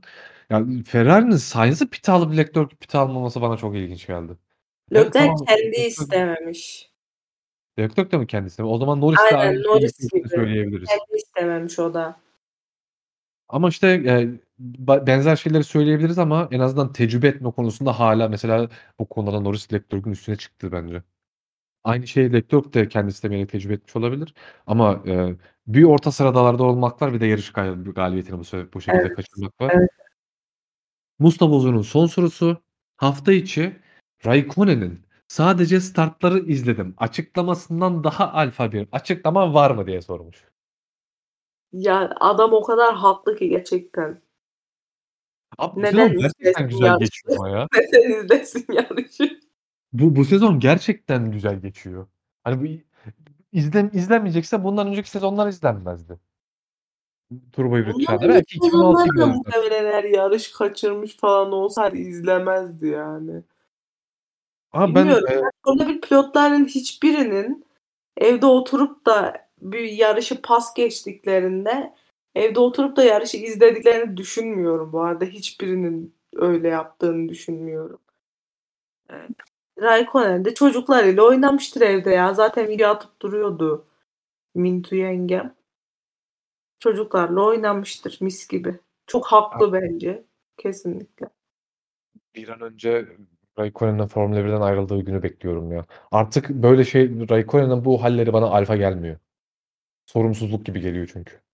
Ha bu sadece yarışı izlememe olayı değil. İşte vurdum duymaz tavırları. Zaten Räikkönen bir kariyeri boyunca hep böyleydi ama Räikkönen işini yapar yine vurdum duymaz olurdu. Şimdi hala vurdum duymaz işini yapmıyor. Ha bu yarış dışında bu yarış fırsat geldi puan aldı. Adam 8. olmuş. Öldü dediniz ama geri döndü. Onun için Räikkönen'in bu sorumsuz özellikle Ferrari'deki son senesi ve Alfa Romeo dönemindeki hali beni çok rahatsız ediyor Räikkönen'in. Ferrari'deki son senesi yine iyiydi ya. 2017 falan daha kötüydü. 2016-17. Son senesi şey vardı. Böyle gittim havasındaydı Räikkönen'den bayağı çünkü. Ben ondan çok rahatsızdım. Evet tamam gidiyorsun. Evet direktör gidiyor vesaire ama ya bu kadar ya, tamam Räikkönen her zaman kendini salmış göründü ama sezon devam ederken ve özellikle Ferrari kullanıyorsun. Yani bana çok sorumlu bir davranış gibi ya. Bu sadece Ferrari için değil, bütün takımlar için geçerli ki Alfa Romeo da aynı şekilde bana sorumsuzluk gibi geliyor alfalıktan ziyade. Ayberk Sorgun verildi hocam sormuş. Selamlar. Silik intermediate geçişlerinde veya tam tersi kararı pilotun mu yoksa pit duvarın vermesi mi daha doğru? diye sormuş ilk sorusu. Yani bunu aslında konuştuk Norris, Hamilton ve takımları üzerinde. Ama dediğim gibi hani radarda vesaire böyle yoğun bir yağmurun geldiğini vesaire sonuçta pilot bilemiyor. O durumlarda pit duvarının inisiyatifi alması gerekiyor. Ama pist üzerindeki sonuçta işte yağmur lastiğinden silikler geçilirken ki ya da silikten yağmur geçişteki o ince çizgiyi o pist üzerinde durumu da pilot biliyor. Yani orada pilot dinleyebilir ama dediğim gibi hani şartlar bak daha da ağırlaşacak bilgisini sadece pit duvarı bildiği için bu yarış üzerinde ben McLaren'in sorumluluk almıştım. Nasıl gerektiğini düşünüyorum. Bence de hani asıl veri olarak daha iyi karar verebilecek olan pit duvarı daha iyi hissiyat alanda pilot olduğu için bence ortak kararda bulunmaları, yani ikisinin beraber vermeleri daha doğru. Ama mesela bu yarış biraz ekstremdi. Atıyorum çok hafif bir yağmur var. Pistte ıslaklık var ama çok böyle performansı çok aşırı düşürecek şekilde değil ama hani şeyin kararını tam veremeyeceğin şekilde. İşte intermediatlar mı daha iyi olur, slickler mi daha iyi? Tam böyle o arada bölümlerde mesela o durumlarda pilotlar çok daha iyi idrak edebilir mesela. Mesela şu bugünkü gibi durumlarda takımlar daha iyi idrak edebilir. Ayberk Sorgun'un ikinci sorusu. Sizce Red Bull sıralamalarda problem yaşamazsa Hamilton motoru hangi yarışta değiştirir? İyi yayınlar demiş. Teşekkürler.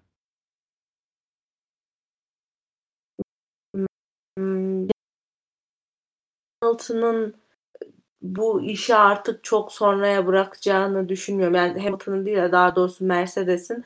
Çünkü hep başa baş gidiyorlar. Yani bu fark açılır da biz öyle motoru değiştiririz. Artık bırakmaları çok zor. Ben falan bu riski alacağını düşünüyorsun. Çok geçe bırakmamaları gerekiyor çünkü.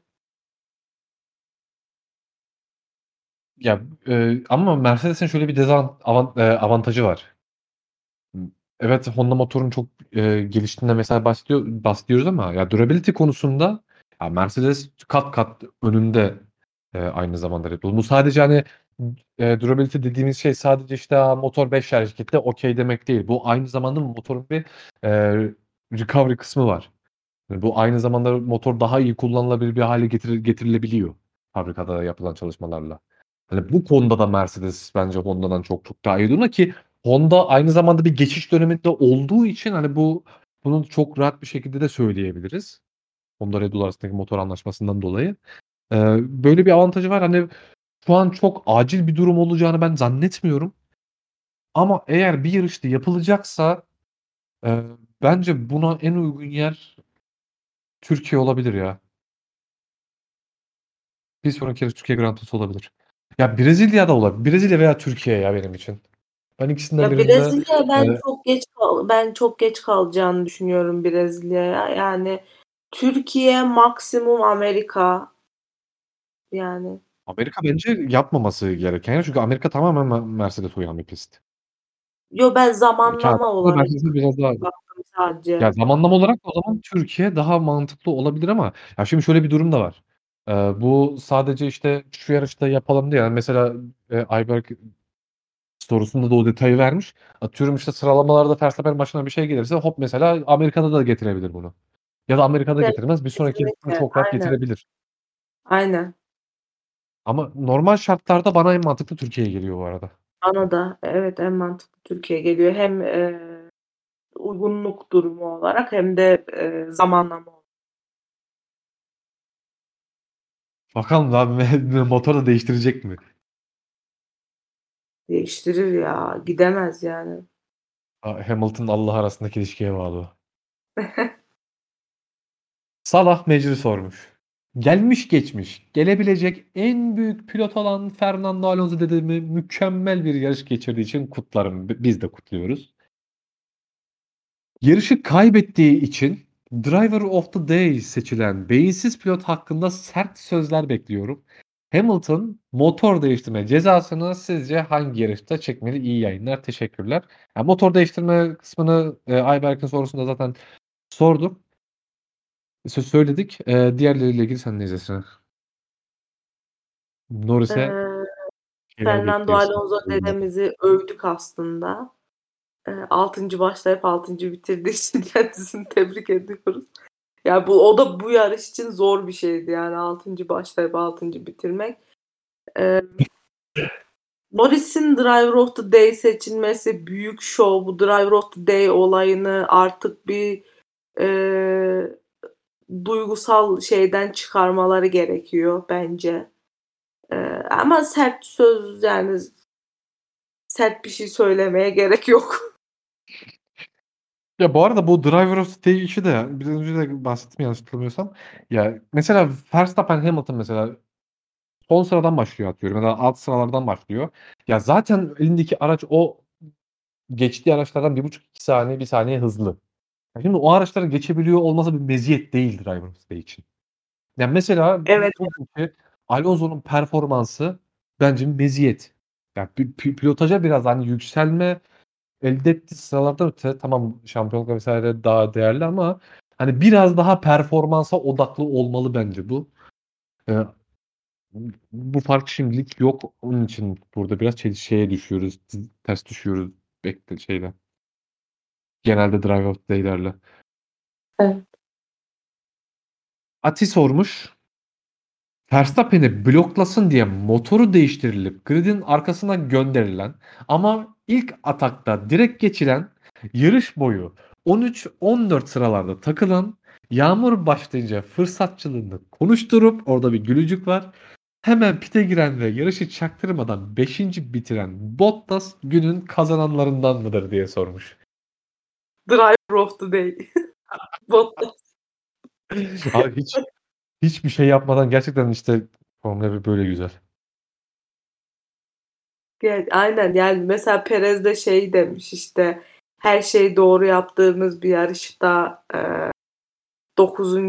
bitiriyoruz. İşte hani bazen ben de kendimi sorguluyorum bu sporu neden seviyorum falan diye.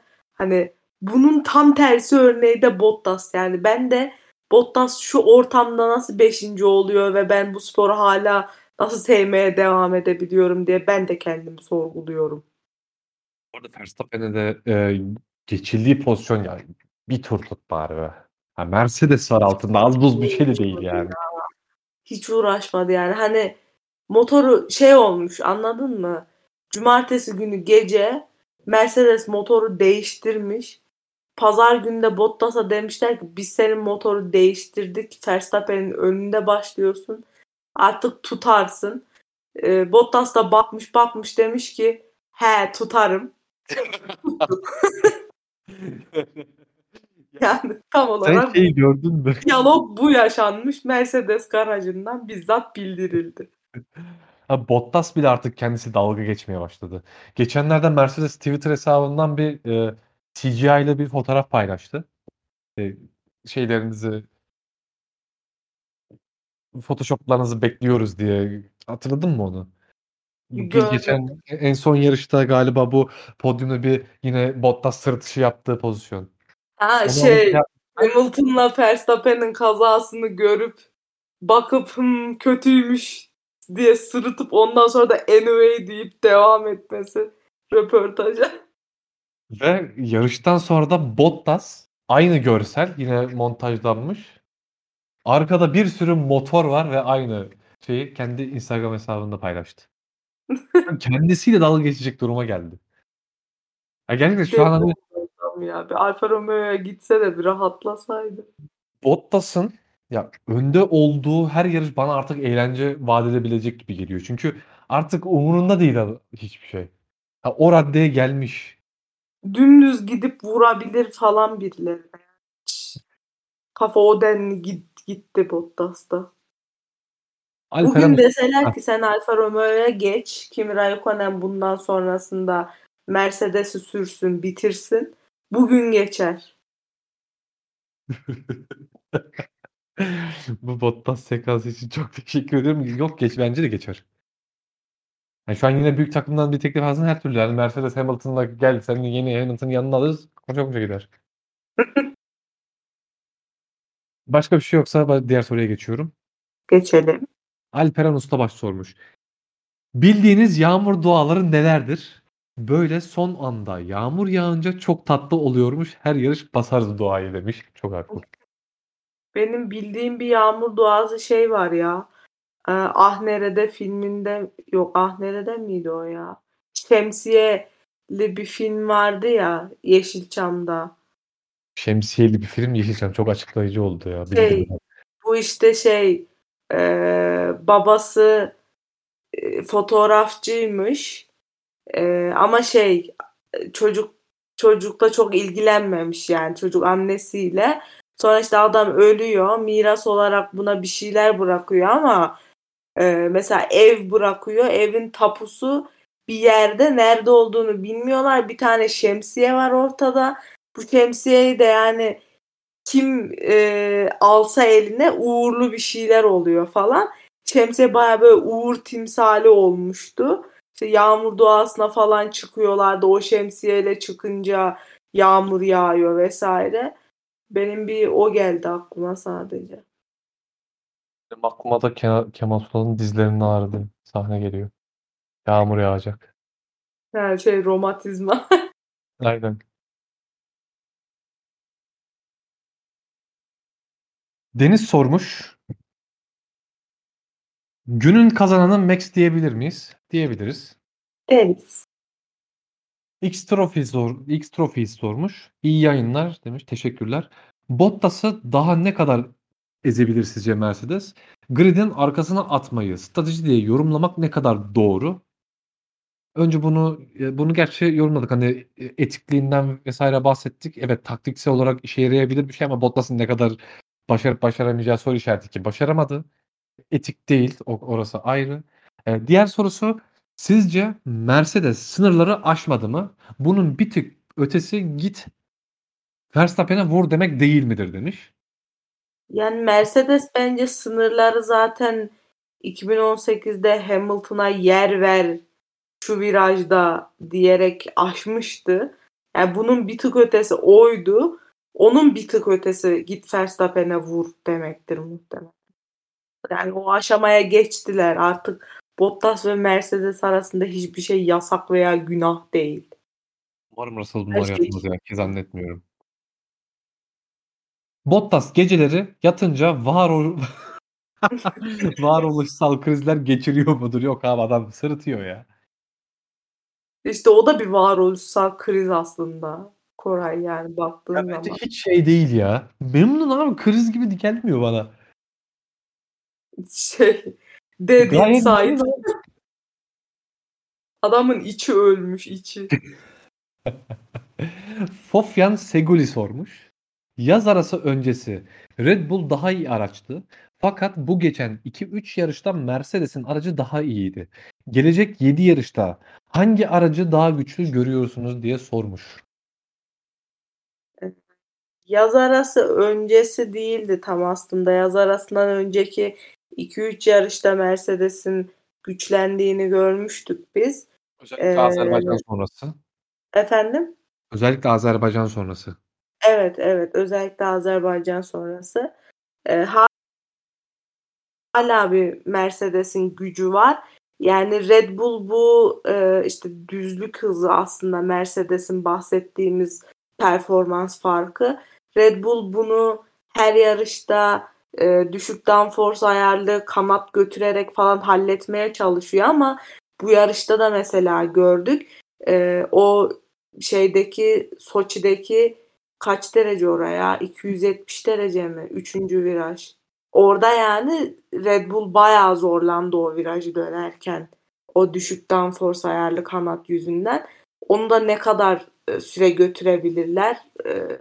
O ayarla ne kadar süre gidebilirler? O da muamma. O yüzden ben gelecek 7 yarışta Mercedes aracını daha güçlü görüyorum.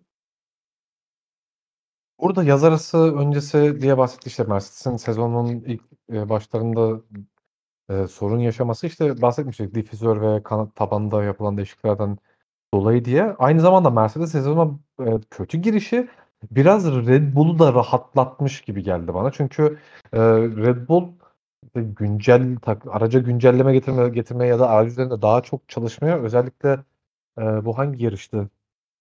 Kamyonlar işte biz güncelleme getirmiyoruz tartışmaların çıktığı yarış vardı. Ya, o zaman başlamıştı biraz. Hani biraz daha işin ciddiyetine o zaman varmaya başlamıştı Red Bull. Ki zaten üst üste 2 yarışı kaybetmişti. O dönemden sonra Red Bull biraz daha bu sezona odaklamaya başladı ama onun öncesinde hem Mercedes'in işte sezon öncesi çok fazla parça değiştirip deneme yanılma yapması, doğruyu bulması, sorunlarını çoğunlukla aşması ve aynı zamanda Red Bull'un Mercedes'in bu durumundan dolayı sezonu biraz daha rölantiye alıp 2022'ye daha iyi odaklama amacı olduğunu düşünüyorum. Çünkü Red Bull'un gelişimi de biraz zayıf kaldı bence bu sezon. Yani gelecek 7 yarış içinde ben iki takımı denk görüyorum açıkçası. Yani bir an önce de bahsettim. Yani Red Bull'a uyan pistler var. Mercedes'e uyan pistler var. Yani aralarında çok büyük fark yok. Hani yarış özelinde yapılacak motor modu ve downforce ayarlanan bence asıl sezonu belirleyecek nokta olduğunu düşünüyorum. Hani kağıt üzerinde işte kazalarda, işte fırsatlarda vesaire bunları katmadan. Ekleyeceğim bir şey yoksa diğer soruya geçiyorum. Geçelim. Ömer Gamsızoğlu sormuş. Mercedes'in McLaren'a motor tedarik etmesi ve bu sayede rekabetçi hale gelmesini sağladı. Mercedes'in McLaren'a motor tedarik etmesi bu sayede rekabetçi hale gelmesini sağladı McLaren'a. Kendilerine durduk yere rakip çıkarmış olup önemli puanları çaldırması şampiyonluğun gidişatını önemli ölçüde etkiler mi diye sormuş. Ya bu sezon özelinde sormuş ya da iki sezon, yani bunu iki sezon özelinde değerlendirmek. Hem bu sezonda da gelecek sezon özelinde. Yani bu sezon özelinde kendilerine rakip olacaklarını düşünmüyorum. Yani hani evet McLaren'in iyi giden bir performansı var üst gruptan, yani o büyük puanların olduğu işte 1, 2, 3, 4'ten sık sık puan alıyorlar ama yani Mercedes'in Şimdi eğer bunu düşünüyorsak Mercedes'in kimseye motor tedarik etmemesi gerekiyor ya da Ferrari'nin de kimseye motor tedarik etmemesi gerekiyor. Bu biraz aslında ben şampiyon olayım ve kendime rakip olmayacak takımlara motor vereyim olayı değil.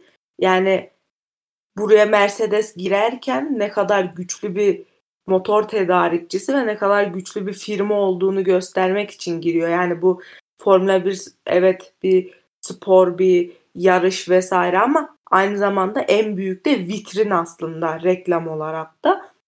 Ve Mercedes ne kadar fazla şekilde biz hem kendi aracımızda motorumuzu en iyi şekilde kullanıyoruz hem de bir sürü takıma hizmet ediyoruz ve o takımlar da bizimle yarışacak düzeye geliyorları ne kadar gösterebilirse işte dünya çapında da kendi motorunu o kadar iyi pazarlayabilir. Hani yol araçlarında özellikle. O yüzden yani böyle bir düşüncede olduklarını düşünmüyorum ben. Hani kendimize rekabetçi çıkarmayalım gibi bir düşüncede hiçbir takımın olduğunu düşünmüyorum. Sadece Mercedes'in değil. Zaten bu durum zaten geçmişte şunu görüyorduk. Üretici takımlar, motor tedariği yaptığı takımlar işte bir sezon öncesinin motorunu ya da daha az güncellenmiş versiyonunu veriyordu yine sezonun motorunu. Evet, evet. Yani şimdi sadece takımın kendi kullanacağı motor modu farklar oluyor genelde. Ama bu sadece hani bu sezon üzerinde çok böyle McLaren'ın puan çalma vesaire evet durumu şampiyonluğa gidişatını etkileyebilir tabii etkiler ama hani bu Mercedes'in McLaren'dan motor verdi de böyle oldu diye yorumlamak çok doğru değil. Biraz önce sen çok güzel anlattın. İşte bu aynı zamanda vitrin ve müthiş bir reklam. Ya zaten bunu daha önce bahsetmiştim. Yani Mercedes'in Formula 1 kaynaklı gelir artışı marka değeri artışı 14 milyar dolar yanlış hatırlamıyorsam 2019 Forbes verisi bu. Yani bunu sadece işte şampiyonluğu kaybetti, işte puan çalındı vesaire diye bakmamak lazım. Evet etkisi olabilir. Hani bu sezon olmayabilir ama özellikle gelecek sezon belki McLaren eğer aerodinamik sorunlarını çözebilirse mesela Mercedes yine birinci takım ya da 2-3 takımlı bir mücadele olacak da Mercedes tabii böyle bir dezavantajı olabilir McLaren'a karşı ama bu hani motor tedariği etmemeliyiz demek değil. Yani eğer öyle bir şey olmasa yani Mercedes, Ferrari, işte Renault ve Honda motor tedariği yapmasa o zaman takım kalmaz Formula 1'de. Yani sen burada bu reklamı yapıyorsun, kendi marka değerini arttırıyorsun. Eğer sen bunu yapmazsan bu marka değerini arttıramazsın. Ömer Gamzoğlu'nun diğer sorusu, seneye kurallar değişecek ve McLaren bir anda öne çıkabilir. Sizce bu olayın olma ihtimali Mercedes'i F1'den uzaklaştırıp Formula E'ye tamamen iter mi? Sonuçta kazanabilecekleri tüm kupaları kazandılar demiş. Aslında burada da şu anki anlattıklarımıza geliyor olay. Ya Formula E'den çıktı bu arada Mercedes. Formula E ile alakası kalmadı ki şimdiki Formula 1 2025-2030 artık ne zaman olursa bu biraz Formula E'ye evrilmiş gibi olacak. Elektrikli ya da biyoyakıt artık ne kullanılırsa gelecekte. Yani Formula 1 buna evrilmiş olacak. Yani eğer Mercedes, McLaren çekişmesi veya işte üçlü takım olur araya McLaren girme gibi bir durum olursa bu Formula 1'in doğasında var. Biraz önce anlattık. Sen de anlattın. Ben de söyledim.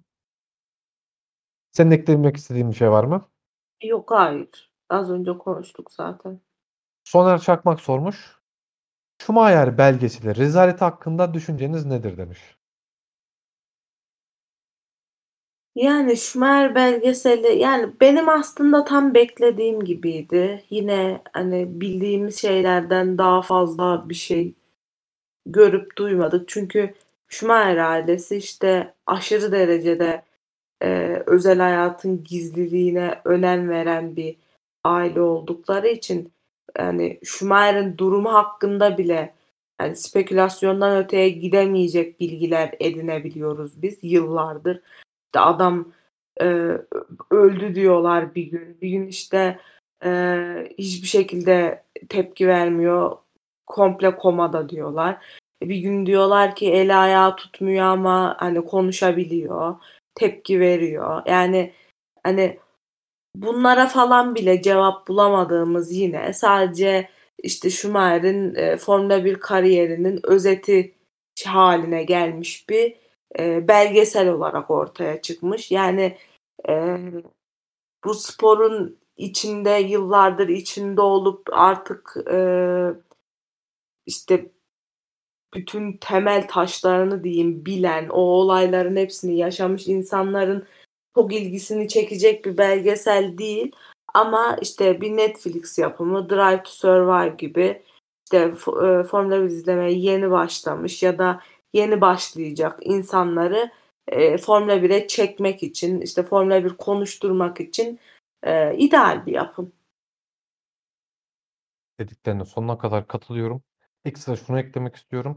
Ya böyle evet sen ben çok anlatılandan bize işte bu belgeselden verdiklerine çok memnun olmayabiliriz ama bu belgeseller yapıla yapıla bu durum biraz kırılabilir. Ya çünkü mesela bundan bir yıl öncesine falan bak. Yani Schumacher belgeseline ihtimal verilmiyordu. Evet yani o da var. Yani şimdi şöyle bir belgesel evet bize istediğimiz şeyleri vermiyor olabilir ama mesela belgeselin de bazı kısımları var. Geçişleri çok güzel gösteriyor. Mesela işte Schumacher'in 94 sezonunda Senna'nın ölümüyle birlikte aslında biraz kendinden şüphe etmesi, yani Formula 1 aracıyla bir yarışa çıkmaktan çekinmesi vesaire, o şüpheler kendi ağzından duyuyorsunuz. İşte mesela Senna kazasını Schumacher'in onboardundan saniye saniye izleyebiliyorsunuz vesaire. Yani hani güzel geçişleri de var, yok değil ama mesela başlangıçta bir 20 dakika, sonda bir 20 dakika bayağı bildiğin PowerPoint sunumu gibi fotoğraflar geçiyor sadece ve arkada birisi konuşuyor. Mesela oralar çok boş, 40 dakikası komple çöpe gitti mesela belgeselin. Yani o arada evet güzel geçişler var ama hani geri kalanı PowerPoint sunumu gibi. Şu ana kadar zaten ben böyle tamamen doyurucu F1 belgesele çok az denk geldim ki Schumacher olunca ve özellikle Netflix'te olunca çok fazla bir şey beklemek doğru olmaz ama dediğim gibi bu zamanla yıkılabilecek bir şey. Bu biraz işte Formula 1 yönetiminin takımlarda tutumuna bağlı. Evet. Ama yani çok olmaz. Daha iyi kar getirdiği anlaşılırsa mesela atıyorum bu durum. Ya takımlar biraz daha açılabilir mesela. Evet. Ya hem şöyle işte o zamanlar şimdiki kadar erişimimiz yoktu. Yani kimsenin erişimi yoktu.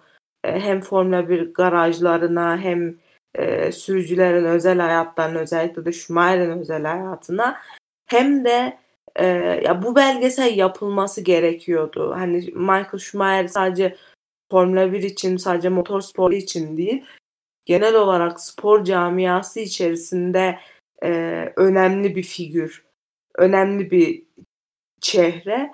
Yani onun belgeseli olmayacaktı da kimin olacaktı?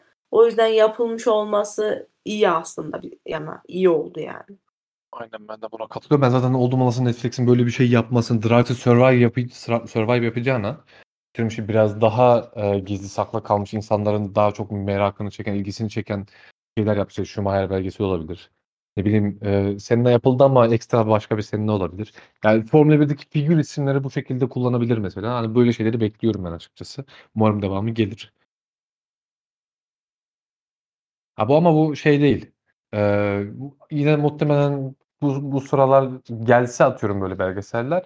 Yine çok doyurucu olmayacak muhtemelen ama Formula 1'in geleceği açısından, işte Formula 1'in tanınmışlığı açısından ya da işte çekme açısından çok büyük artı olacaktır Formula 1'e. Ben de bu artısı tarafındayım. Evet.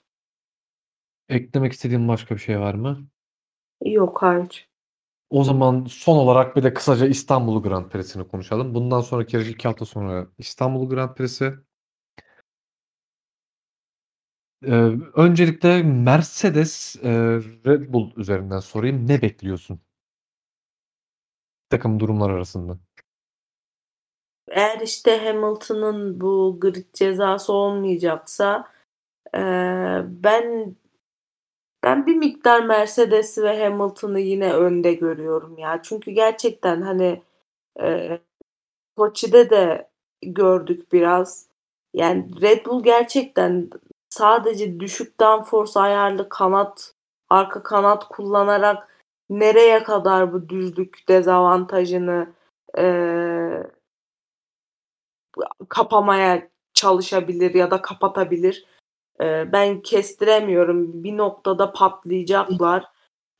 O yüzden İstanbul'da da eğer ceza olmazsa, dediğim gibi Hamilton'a ceza olmazsa, ben Mercedes'in ve Hamilton'ın yine önde olacağını düşünüyorum.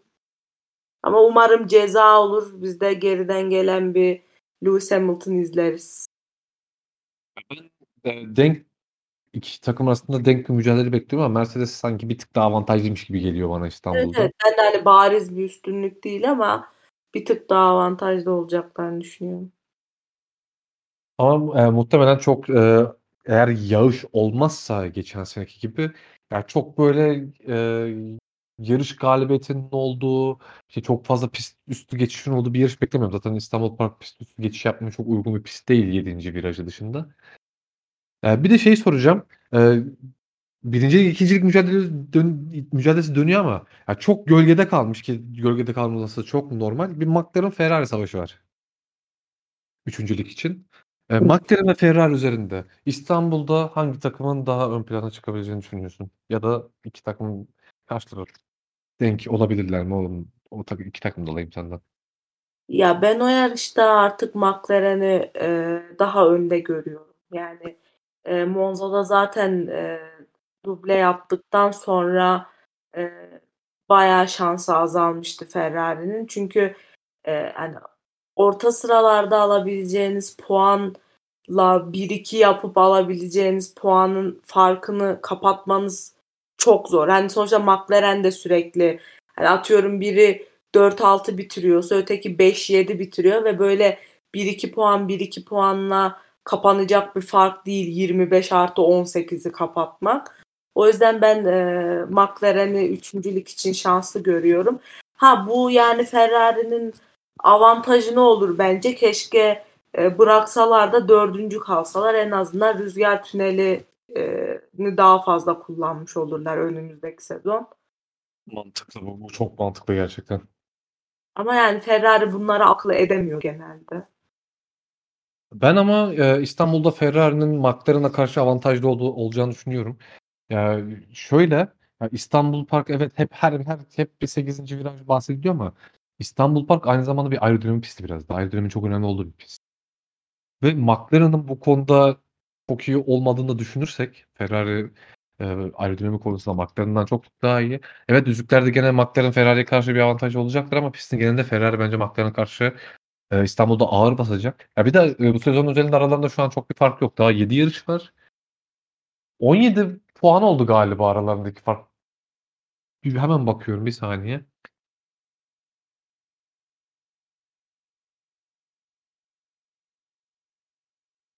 Aynen 17,5 puan fark var aralarında.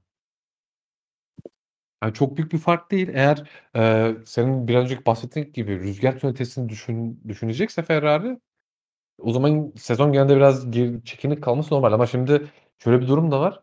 Ferrari'nin yeni getirdiği, Leclerc'e yeni getirdiği motor yani konsept olarak 2022'de kullanacak motora benziyor. Ve hatta bu Sainz'a da gelecek. Bu Binotto da buna benzer bir açıklama yapmıştı. Yani biraz o motorla ilgili veri toplama üzerine Ferrari'den biraz daha Ferrari'nin McLaren'ın oranında biraz daha zorladığını aslında görebiliriz bence burada.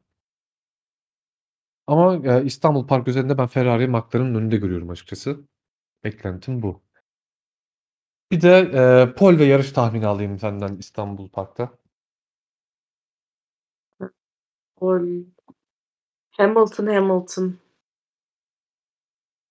Ben de Verstappen pol, Hamilton kazanır diyorum.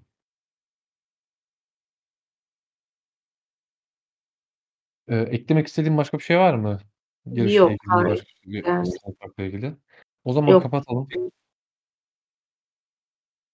Ağzına sağlık Esra.